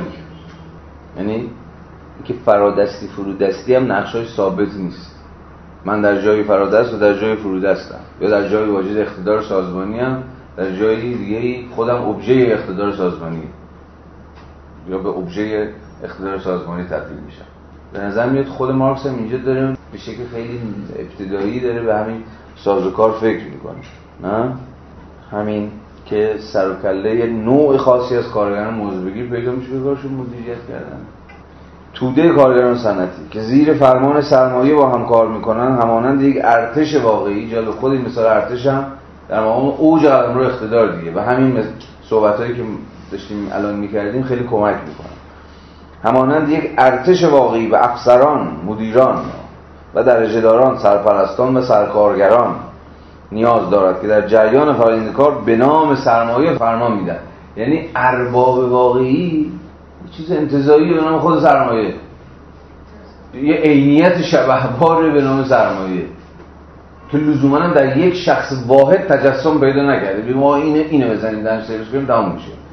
به طرز ترسناکی هر چقدر جلوتر اومدیم تونسته خودش رو به مسابقه یک روح به مسابقه یک شبه در کسرتی از بدنها حلول کنه. نه یعنی هر کسی به یک معنایی یا به یک اندازه تسخیر بشه به دست سرمایه. نه یک بار برای همیشه در یک شخص واحد حلول بکنه برای اینجور که خب تاکید روشن بود دیگه. شد یه نفر زد خلاص شد. ولی ما با همین با روحی سرکار داریم که در انگار در همگان به یک مقداری حلول کرده. کار نظارت به کارکرد انحصاجی و دائمی این گروه از کارگران بدل می شود اقتصاد سیاسی دانان هنگام مقایسه شیوه تولید دهقانان منفرد یا پیشوران مستقل با اقتصاد کشتمانی متکی بر کار بردگی کار نظارت را بخشی از هزینه های جنبی تولید بر میشه مردند اما برعکس هنگام بررسی شیوه تولید سرمایه داری کارکرد مدیریتی برآمده از ماهیت فرآیند کار جمعی را با آن کارکرد مدیریتی یکسان می‌داند که از خصلت سرمایه داری و بنابراین ستیزآمیز آن فرایند ناشی شده است.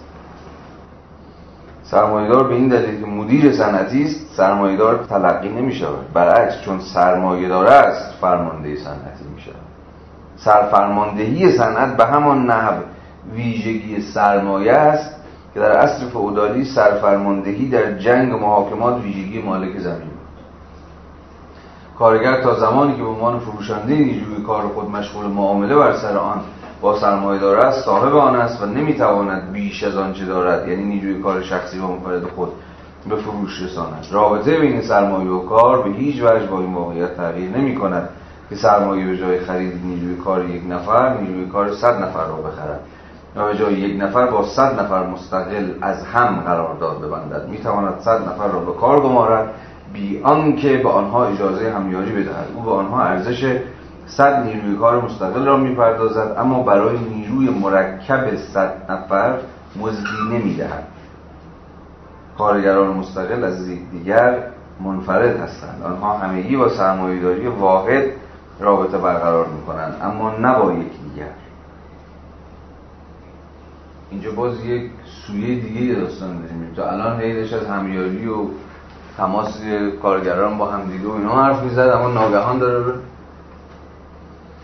به ما میگه که کارگران به گونه مستقل از هم عمل می‌کنن نه در پیوند با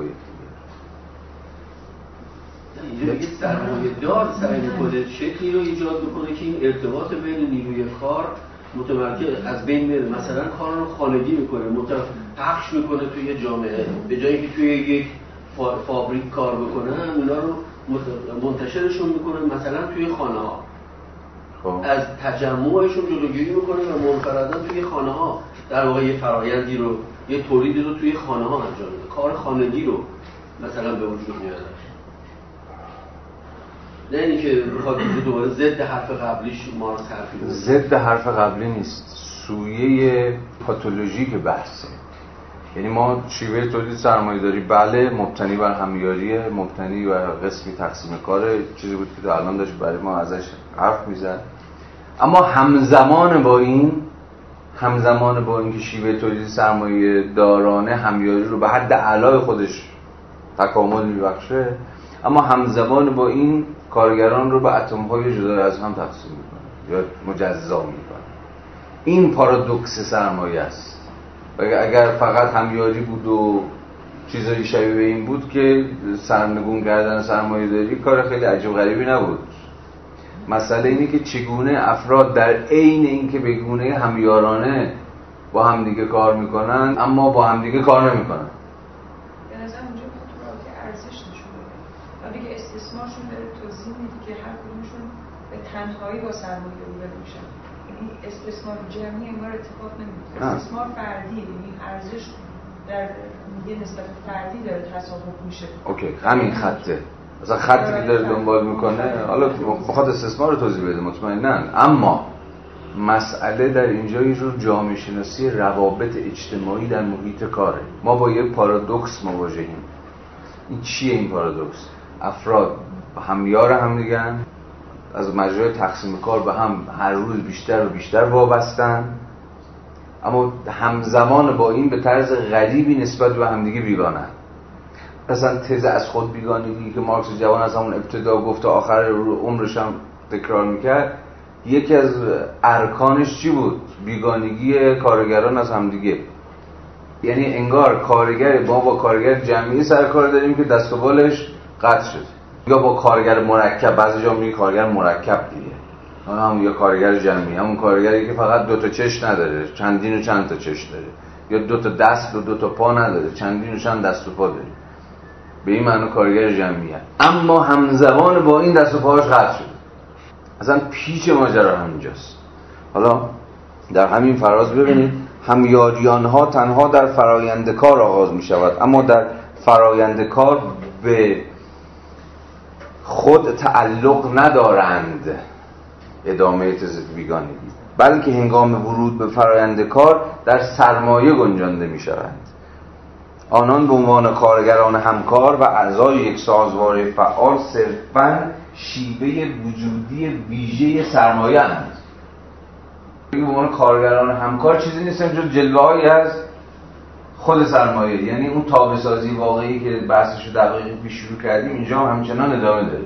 یعنی به منتهای درجه به زبان مارکس جوان از خود بیگانگی می‌رسن و به تابع تامی از منطق گردش درون ماندگار خود سرمایه تبدیل میشن. یعنی سرمایه اونها داره میچرخونه. داره اونها رو بازی میده داره از اونها بازی می‌گیره. از همین رو نیروی مولدی که کارگر به عنوان کارگر اجتماعی پدید میآورد نیروی مولد سرمایه است.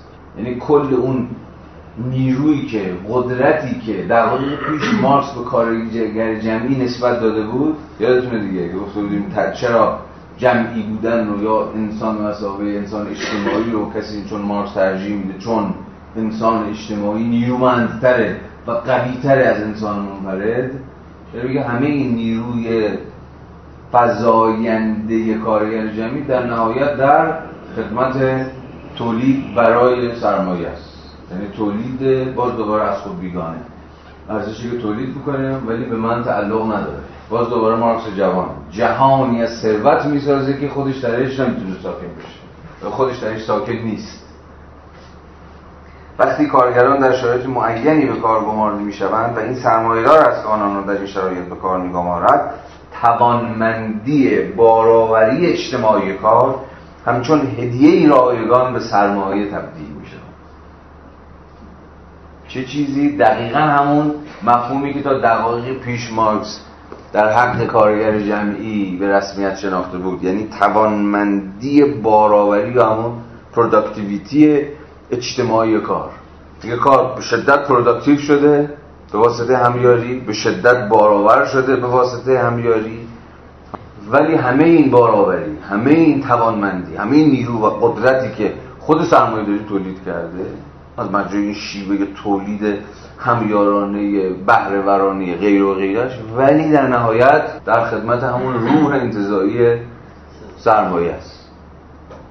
باز به زبان ساده تر کارگر قوی تر شده خلاقتر شده مولدتر شده ولی در نهایت این قدرتش به خودش تعلق نداره. این هیچ چیز نیست جز بازنویسی مارکس جوان به زبان کاپیتال همان انگار که شما فصل کار بیگانه شده دست نوشته رو یا مارکس در کاپیتال بازنویسی می‌کنه. هم با هم یه جمله قال قضیه رو این رفیقمون به قدر کافی می‌کنه توانمندی باراوری اجتماعی کار همچون هدیه رایگان به سرمایه تبدیل میشه چون این توانمندی هیچ هزینه برای سرمایه ندارد و از سوی دیگر چون کارگر تا زمانی که کارش از آن سرمایه نشده باشد این توانمندی را ایجاد نمی کنند یعنی تا زمانی که به خدمت سرمایه در نیومده باشه یعنی تا زمانی که به تابع واقعی سرمایه تبدیل نشده باشه اصلا نیروی مولد رو پیدا نمی‌کنه. این در عملا ترجمه هم جمله اول هم خط اول صفحه 354 رو ببینم اتحاد این کارگران به منزله پیکری مولد و ایجاد پیوند بین کار کارکردهای فردیشان خارج از توانایی آنهاست و در سرمایه نهفته است که آنها رو کنار هم گرد می آورد این همین جمله است که اینجا هم داریم. چون این توانمندی هیچ هزینه ای برای سرمایه ندارد. و سوی دیگر. چون کارگر تا زمانی که کارش از آن سرمایه نشده باشد این توانمندی را ایجاد نمی کند. توانمندی یاد شده چون توانمندی جلوه می کند که سرمایه برای ماهیت خود در تصاحب دارد. همچون توانمندی باراوری که در اون ماندگار سرمایه است. هیچ جا نظر بهتر از اینجا مفهوم بیگانگی رو توضیح نداده و پارادوکس توانمندی و ناتوانی. همزمان. سرمایه داری اوج توانمندی اوج مولد بودن اوج باراوری نیروی کار در طول تاریخ نیروی کار هیچ وقت اینقدر باراور نبوده اینقدر خلاق نبوده اینقدر بهرهور نبوده اینقدر نیرومند نبوده. اما چه سود که در عین حال این اوج ناتوانیش هم هست چون هیچ وچی از این قدرتش و توانمندیش از آن خودش نیست و این مدام داره ازش به اشکال متفاوت دزدیده میشه. خب فصل دوازدهم به شکل منطقی در ادامه فصل یازده صورت بندی شده. از این حیث که مارکس به همون بحث حالا بحثی رو که زیل مفهوم همیاری در فصل یازدهم شروع کرده بود در فصل دوازده زیل مفهوم تقسیم کار حالا دنبال می‌کنه و پیوند تقسیم کار با همین شیوه تولید کارگاهی یا شیوه تولید مانوفاکتوری که اما ابتدای بره که اول سرش صحبت کردیم. و در واقع داره از خواستگاه سرمایه‌داری اولیه حرف می‌زنه. بنابراین از لحاظ تاریخی ما الان در فصل 12 تو قرن 16 و 17 همیم که اولین بارقه های شگیری شیوه تولید سرمایه‌دارانه داره در مانوفاکتورها در کارگاه ها که ورژن های اولیه صنعت بزرگ هستن. داره بس رو اینجا دنبال لطفا صفحه 361 رو ببینید. مارکس می نویسه نحوه ظهور تولید کارگاهی و سربرآوردن آن از صنایع دستی پیشوری از دو طریق است. از سوی تولید کارگاهی از ترکیب پیشه های مستقل و متفاوت زاده می شود این پیشه ها در نقطه معینی استقلال خود را از دست می دهند و یک سویه می شوند تا آنجا که فقط به عملیات جزئی و مکمل در فرایند تولید یک کالای ویژه تقلیل می یابند که شاید بتونیم اسمش رو بذاریم تخصصی شدن نه؟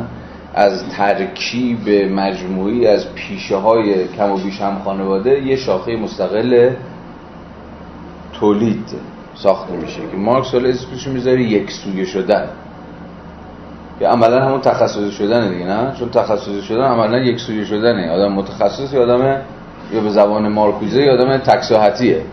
یا به زبان مارکس در اینجا آدم تکسویه است.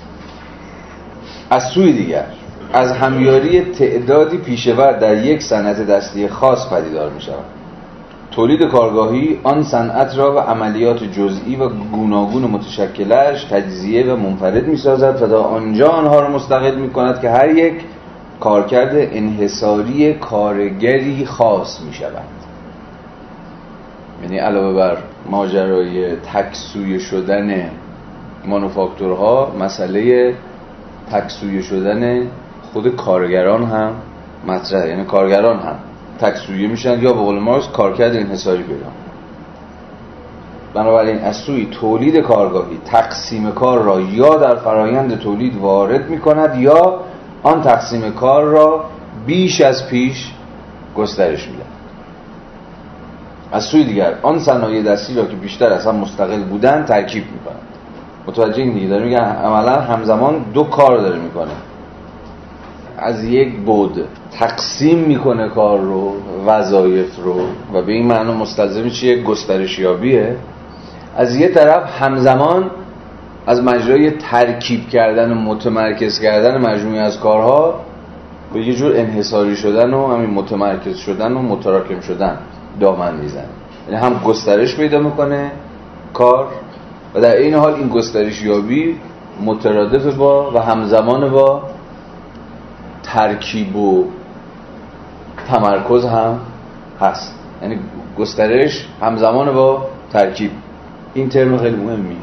به حال آغازگاه ویژه آن هرچه باشد شکل نهاییش همواره یک چیز است. سازوکاری تولیدی که اندامهایش انسان ها هست کارگر تخصیصی و ابزار رو specialized worker رو ترجمه کرده کارگر تخصیصی. اسپشیالیتی دیگه. همین اصلا متخصص. کارگر متخصص. کارگر در یک قلمرو خاص و مشخص و معین کار می‌کنه. اگر اکنون به جزئیات بیشتری بپردازیم بیش از همه این نکته روشن می شود که کارگری که عمل ساده یک سالی در سراسر عمرش انجام می‌دهد پیکرش را به ابزار خودکار و یک سویه انجام آن تبدیل می کند یعنی توی حوزه کار تخصصی انسان با ابزارش یکی میشه. انگار دست نجار ادامه چه می‌دونم اره و چکش و غیر است. یعنی ابزار میشه ادامه بدن. نکته جالبی که این در تقریبا همه اوضاع صدق می‌کنه دیگه. یه مثال خیلی جالبش که الان یه به ذهنم رسید. این استاد کسایی بود. نینواز معروف. حسین علیزاده نقل می‌کرد که تو بین ما معروف بود که کسایی خودش نیه. یعنی یه فیلمی از کسایی هست که خب اول با نی می‌زنه و خب اوکی. بعد یه کاغذ رو می‌گیره لوله می‌کنه و می‌زنه بازم همون صدا و آخر با انگشت خودش می‌زنه و باز همون صدای نیدن خیلی فیلم یعنی چیز هست فیلم تلویزیونی مثلا اومده. خیلی خیلی تکان دهنده بود برای بار اول که من دیدم من تازه اونجا فهمیدم که حرف علیزاده راجع که کسایی خودش خودش نی بود یعنی چی؟ شما به واقع می‌دیدید. یعنی اون صدایی که صدای نی که از کسایی در میومد ربطی به خود نی نداشت. تو با, با دستش هم که انگشتش می‌کرد توی دهانش دقیقا همون صدای نی ازش در نه دقیقا شما اونجا می‌تونستید یکی شدن یک انسان با ابژه کارش رو در واقع با ابژه زندگیش رو ببین همون جمله علیزاده کسایی خودش نی این شاید شبیه همین حرفی باشه که مارکس هم داره می‌زنه. پیکرش را به ابزار خودکار و یک سویه انجام آن عمل تبدیل در نتیجه نسبت به پیشوری که کل مجموعه عملیات را به طور متوالی انجام می‌دهد وقت کمتری را صرف انجام آن می‌کنه کارگر جمعی که سازوکار زنده تولید کارگاهی را می‌سازد صرفا از همین نوع کارگران یک سویه تخصیصی تشکیل می شود به این ترتیب در مقایسه با صنایع دستی مستقل در زمان کمتری مسئول بیشتری تولید می شود یا بیان دیگر بهرهوری کار افزایش می علاوه بر این هنگامی که این کار جزئی به عنوان کارکرد انحصاری یک شخص تثبیت شود روش های انجام آن کار جزئی کامل می شود اینا هیچ چیز نیست جز بازنویسی و حتی میشه گفت رونویسی از روی دست آدم اسمیت در همون کتاب ثروت ملل فصل اول. اگر این کتاب دارید یه نگاهی روش بیاندازید. اونجا اسمیت خیلی با تفصیلی مفصل تر از مارکس دست می‌ذاره روی اهمیت تقسیم کار. یعنی همین چیزهایی که مارکس داره در پیوند بین تقسیم کار و افزایش بهرهوری میگه رو اسمیت با جزئیات بحث می‌کنه. علاوه بر این هنگامی که این کار جزئی به عنوان کارکرد انحصاری یک شخص تثبیت شود روش های انجام آن کار جزئی کامل می شود تکرار مداوم عمل واحد و دقیقا متمایز کارگر و تمرکز حواسش بر آن به تجربه به او آموزد که چگونه با کمترین کوشش به نتیجه مطلوب دست یابد. اما چون همیشه نسل های گوناگونی از کارگران در یک زمان زندگی با با هم در تولید یک شیء معین کار می کنند مهارت فنی فوت و فنهای آن حرفه که به این نحو کسب شده تثبیت و انباشت و از نسلی به نسل دیگر منتقل می شود در واقع تولید کارگاهی از طریق باستولید و تشدید مفرد و سازمان یافته تمایز طبیعی حاضر آماده پیشه ها در جامعه در درون کارگاه مهارت کارگر تخصیصی را تولید می از سوی دیگر تبدیل یک وظیفه جزئی به شغل تمام عمر انسان منطبق با گرایش موروسی کردن حرفه هاست که جوامع بدوی نشان دادن. حرفه ها یا در کاستا متحجر شدند یا در مواردی که شرایط تاریخی معین انعطافی در فرد ایجاد کرد که با نظام کاست ناسازگار بود در اصناف ماسیدند. کاستا و سنوف از کنش همان قانون طبیعی پدیدار می شوند که تفکیک گیاهان و جانوران را به انواع و گونه ها سبب می شود با این تفاوت هنگام رسیدن به درجه معینی از رشد موروسی بودن کاستا و انحصاری بودن سنوف در قالب یک قانون اجتماعی مقرر می شود جالبه که اینجا مارکس تخصصی شدن کار رو که نتیجه همون تقسیم کاره از جنس یه جور باز دوباره قانون طبیعی فرض گرفته. آیا اینجا تنینی متفاوت با تنین مارکس جوان رو داریم میشنویم؟ مارکس جوانی که در ایدولوژی آلمانی سعی کرده بود ما رو متقاعد بکنه که تقسیم کار خودش یک برساخته اجتماعیه و مسئول نوع خاصی از مناسبات تولیده و گرچه بله به افزایش بهرهوری دامن می‌زنه اما عملا انسان رو از خودش توهی می‌کنه. اما در اینجا به نظر میاد که فاز انتقادیش به تقسیم کار تا حد زیادی تعدیل شده و داره از یه جور قانون طبیعی تخصصی شدن کار حرف می‌زنه. و بحث ضرورت فراروی از تقسیم کار و اینجور چیزها رو دست کم اینجا پیش نمی‌کشه. حالا باید ببینیم در ادامه ماجرا چگونه پیش خواهد رفت. ولی به حال حواستون به تا جایی که به این فراز و تا اینجای کتاب مربوط میشه به تفاوت لحن مارکس در قبال تقسیم کار باشه. 363 پیشوری که در تولید یک کالای تمام شده عملیات جزئی مختلفی را یکی پس از دیگری انجام می‌دهد گاه باید جایش را عوض کند و گاه ابزارش را. الان یه ذره نزدیک شدیم به چی؟ یه جور تقسیم کار انگار منعطف که بعضی وقتا مثلا اختزای خود این کار تخصصی عوض کردن جای پوزیشنه یا نقشه و در این حال عوض کردن ابزار. گذار از یک عمل به عملی دیگر جریان کارش را قطع می کند و به بیان دیگر در کار روزانه شکاف ایجاد می کند هنگامی که در تمام روز عملیات واحدی را انجام می دهد این شکاف ها پر می شوند هرچه تغییرات در کارش کاهش یابد این شکاف ها بیشتر از بین می روند افزایش بهرهوری در اینجا یا نتیجه افزایش صرف نیروی کار در زمان معین است یعنی شدت فزاینده کار یا ناشی از کاهش در مقدار نیروی کاری است که به صورت نامولد صرف می شود در واقع لزوم صرف اضافی نیرو که ملازم هر گذار از حالت سکون به حالت حرکت است از طریق تداوم استمرار شتاب کار عادی که طی روند به دست آمده خونسا می شود. همچنان داره در تکریم تقسیم کار یا تخصصی شدن حرف می‌زنه نه؟ هرچند در عوض کار مداوم یک نواخت آه از اینجا. حالا در عوضش. هرچند در عوض کار مداوم یک نواخت هیجان و سیلان نیروهای حیاتی انسان را که موجب نشاط و سرزندگی خود فعالیت است مختل می کند دوباره بازگشت با احتیاط به مارکس جوان. اما مارکس اسمیتی در واقع. که بله افزایش بهرهوری و فلان و اینها به جای خود اما کمترین پیامده تقسیم کار به این معنایی که ازش صحبت کردیم اینه که انسان از نیرو از خود نیروی حیاتیش از اون انگیزه سرزندگیش که موجب نشاط و فلان اینها بود. چنان بعد توهی می شود 364 فقط در بیرمنگام 500 نوع چکش تولید می شود و نه تنها هر یک از آنها با فرایندی خاص انتباق یافته است بلکه گونه های متعدد آن اغلب منحصرا با کار عملیاتی متفاوتی در فرایندی یکسان سازگار هستند. تولید کارگاهی با انتباق ابزارهای کار با کارکردهای خاص و منحصر فرد هر نوع کارگر آنها را ساده بهتر و تکثیر می کند این اشاره هم که به داروین کرده در پانویس اشاره جذابی بگه داروین همین ماجرا رو در اینجور تاریخ طبیعی بحث کرد.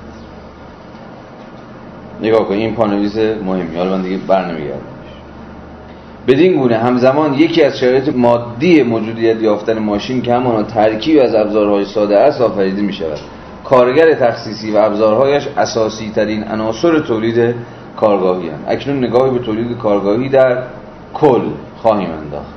در بخش بعد میره سراغ دو شکل بنیادین تولید کارگاهی که یکیش نامتجانسه ناهمگنه در خودش متفاوته و یکی انداموار یا همون ارگانیک.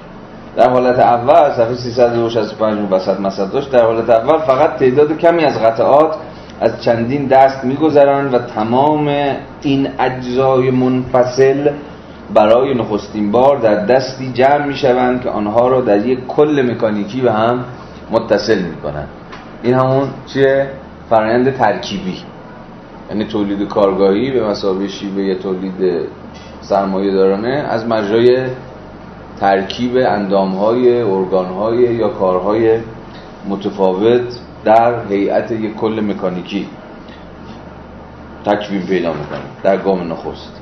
366 نوع دوم تولید کارگاهی یعنی شکل کاملتر آن محصولاتی را تولید می‌کند که مراحل تکامل به هم پیوسته را گام به گام از طریق مجموعی از فرایندها طی می‌کنند. مانند تولید کارگاهی سوزن که در آن سیم از دستان 72 و گاهی 99 کارگر تخصیصی متفاوت میگذرد چون چنین تولید کارگاهی با شروع خود صنایع دستی پراکنده را یک کاسه می کند فضایی که مراحل مختلف تولید را از یکدیگر جدا می سازد کاهش می دهد زمان و گذار و کاری که برای این جابجایی انجام می دهد کوتاهتر می شود توان بهرهوری در مقایسه با صنعت دستی پیشوری افزایش می و این افزایش ناشی از جنبه همیاری عمومی تولید کارگاهی است. از سوی دیگر تقسیم کار که اصل ویژه تولید کارگاهی است مستلزم جدایی مراحل متفاوت تولید و استقلال آنها از یکدیگر است.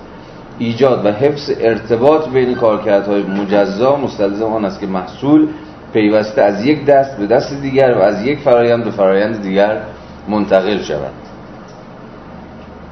این همون چیزی که تو شیوه تولید فوردیسی به منتهای درجه خودش می‌رسه دیگه. هر بخش تولید کار مستقل خودش انجام میده و به رغم اینکه با دیگر بخشا ارتباط ارگانیک و انداموار داره ولی هر بخشی بعضا از کار دیگر بخشا و از نقشش در کلیت فرآیند تولید بیخبره.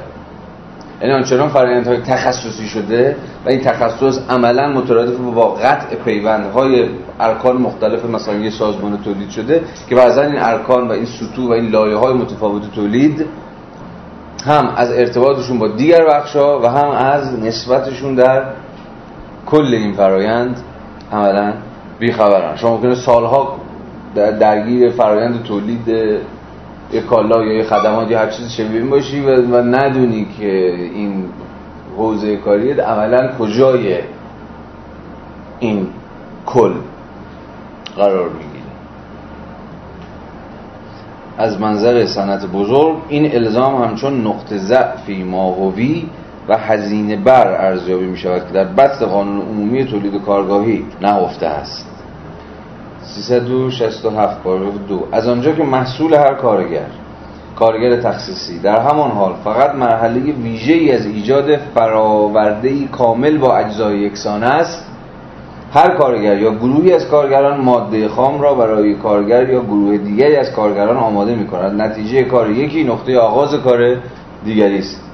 بنابراین یک کارگر زمینه را برای کار دیگری آماده می کند مدت کار لازم برای دستیابی به اثر دلخواه در هر فرایند جزئی بنا به تجربه حاصل می شود و فرایند تولید کارگاهی در مفهوم کامل متکی بر این فرض است که نتیجه معین در مدت زمان کار معینی به دست خواهد آمد. تنها بر مبنای این فرض است که فرایندهای مختلف و مکمل کار می توانند بیوقفه همزمان و کنار هم پیش بروند. بیشک وابستگی متقابل و مستقیم بخشای متفاوت کار و بنابراین کارگران هر کارگر را مجبور می کند تا بیش از زمان لازم وقت صرف کار خود نکند.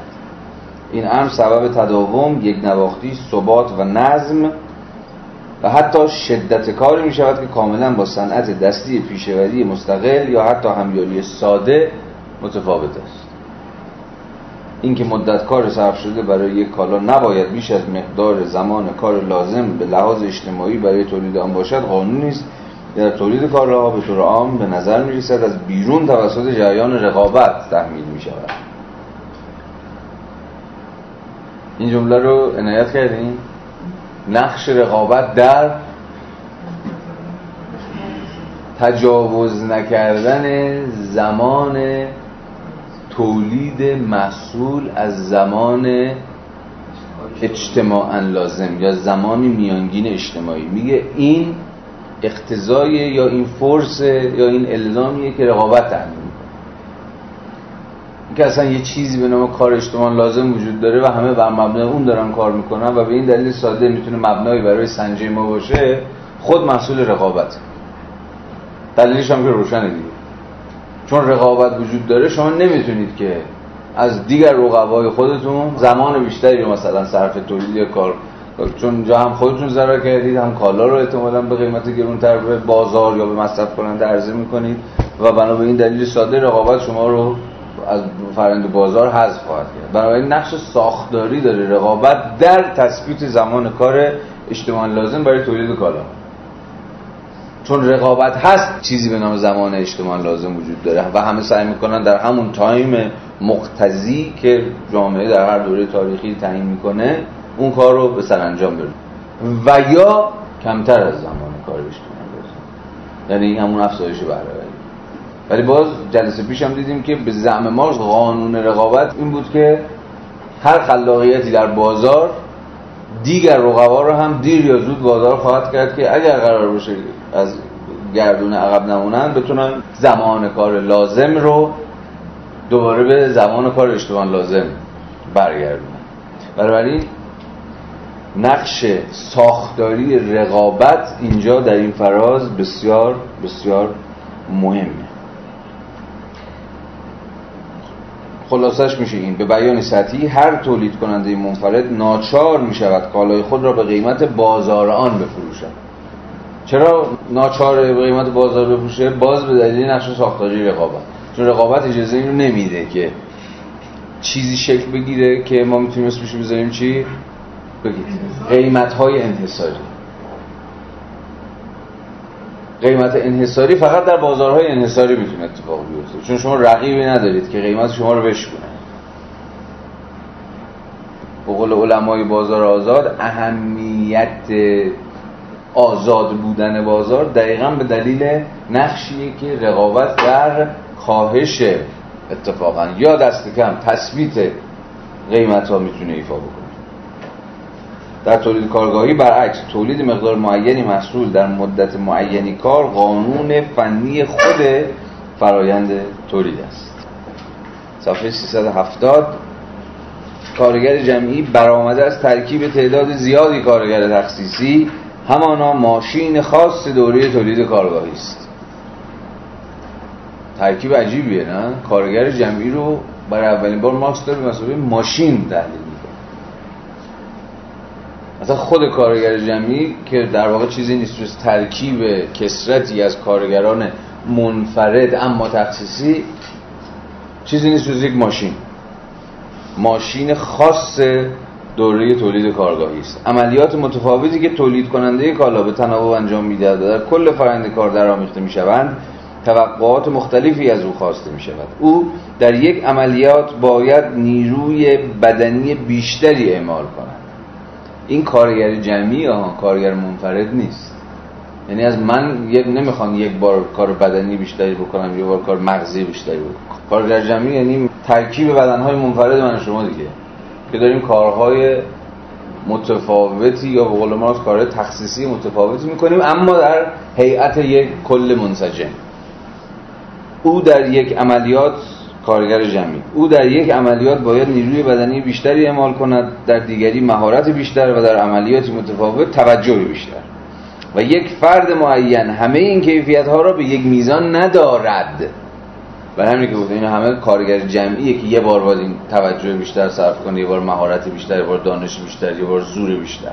اما فرد معین یا فرد تکین منفرد همه این کیفیت ها رو به یک میزان ندارد و پس از اینکه انواع عملیات از یکدیگر جدا مستقل و منزوی شدن کارگران نیز بنا به خصیصهای برجستهشان تقسیم طبقه‌بندی و گروهبندی می‌شوند. یعنی کارگران هم از هم جدا میشن همچنان که کارها از هم جدا شدن.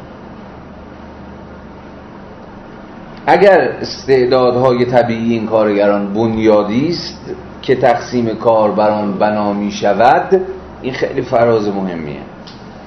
تولید کارگاهی نیز هنگامی که پدید میآید نیروهای جدیدی را در آنها به وجود می آورد که بنا به ماهیت خود فقط برای کارکردهای محدود و خاصی مناسبند.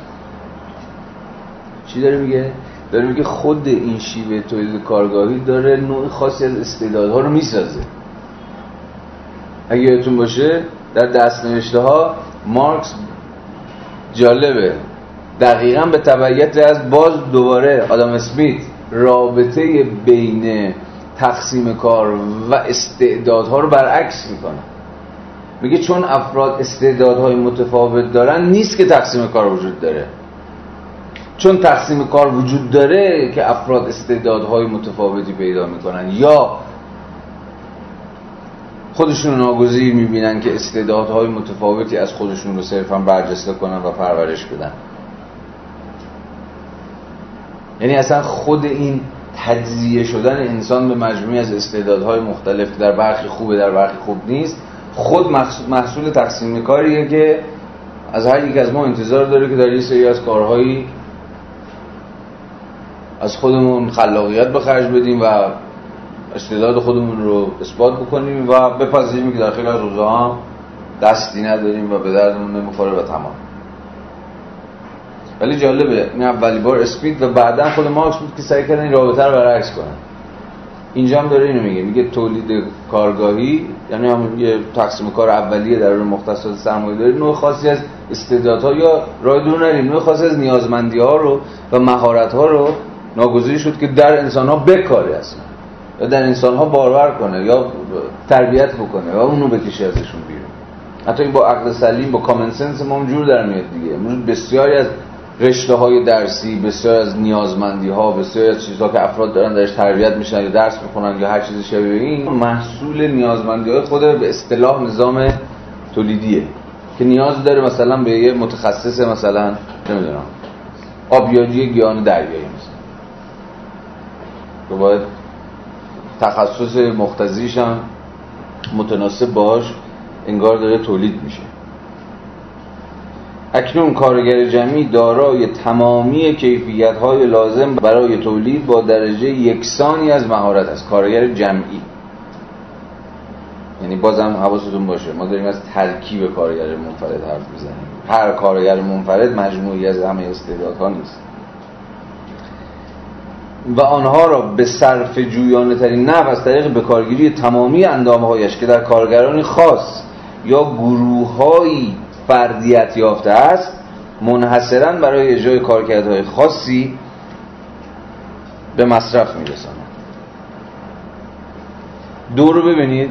پانویس دو رو اتفاقا به اسمی اجرا میده. چنان که به طور مفصل در مجلد چهارم این کتاب خواهیم دید خواهیم مجلدی که البته هیچ وقت نوشته نشد آدم اسمیت چون قرار بود راجع تقسیم کار باشه جلد چهارم سرمایه. آدم اسمیت نکته تازه‌ای را درباره تقسیم کار نگفته است. در عوض ویژگی و به عنوان اقتصاد سیاسیدان برجسته تولید کارگاهی تأکیدش بر تقسیم کار است.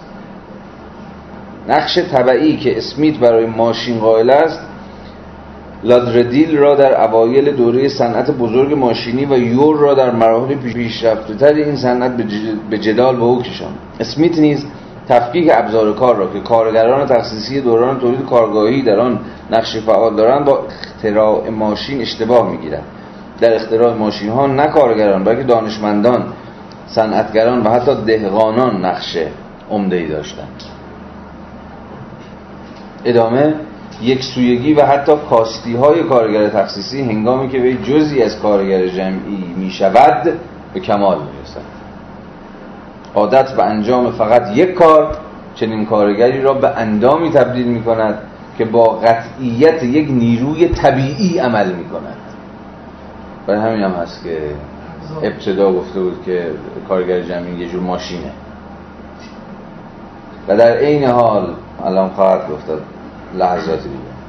و در این حال پیوندش با کل ساز و کار او را ناگزیر می کند تا با نظم یک ماشین کار کند.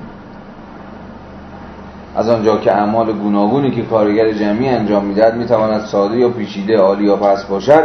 توانایی های کار فردی و اندام های او مستلزم درجات متفاوتی از آموزش هستند. باز اسمیته. و خب می‌دونید دیگه مارکس اونقدر فیلم هست که مدام و جا به جا دینش به متفکران دیگر رو مفعول بکنه و تو اونجایی هم که بیشترین دینو داره بزنه یا رو سرویس کنه. مثل همین جایی که یه نکته انتقادی داره در بار اسمیت میگه. و این در صورتی که چرا که گفتم کل این فصل حاشیه است بر اسمیت. و بنابراین ارزش های متفاوتی دارن. بنابراین تولید کارگاهی سلسله مراتبی از نیروهای کار را تکامل میبخشد که یک رتبه بندی مزدی با آن متناظر است. برای که قبلی بهتون دیگه جوری سلسله مراتبی شدن نقش ها و تقسیم اقتدارها و متناسب با این ساخته شدن نظام پیچیده ای از دستمزدهای سلسله مراتبی صحبت کردیم. دیگه اینم ادامه همون بحث. کارگران منفرد برای یک عمر توسط کارکرد جزئی تصاحب و ضبط می شوند در حالی که عملیات مختلف سلسله مراتب توانایی های کار در میان کارگران تو امان بر طبق ظرفیت های طبیعی و اکتسابیشان تقسیم می شود با این همه هر فرایند تولید مستلزم تعدادی مهارت های یدی ساده است که هر انسانی قادر به انجام آن است. اکنون این اعمال نیز از تأثیر متقابل پایدارشان با آن جنبه از فعالیت که در مضمون بارورترند جدا و در کارهای انحصاری افراد ویژه متحجر می شوند تا ابتدای بند چهارم فصل دوازدهم صفحه 372 مرسی از حضورتون دم همگی گرم. تا هفته آتی.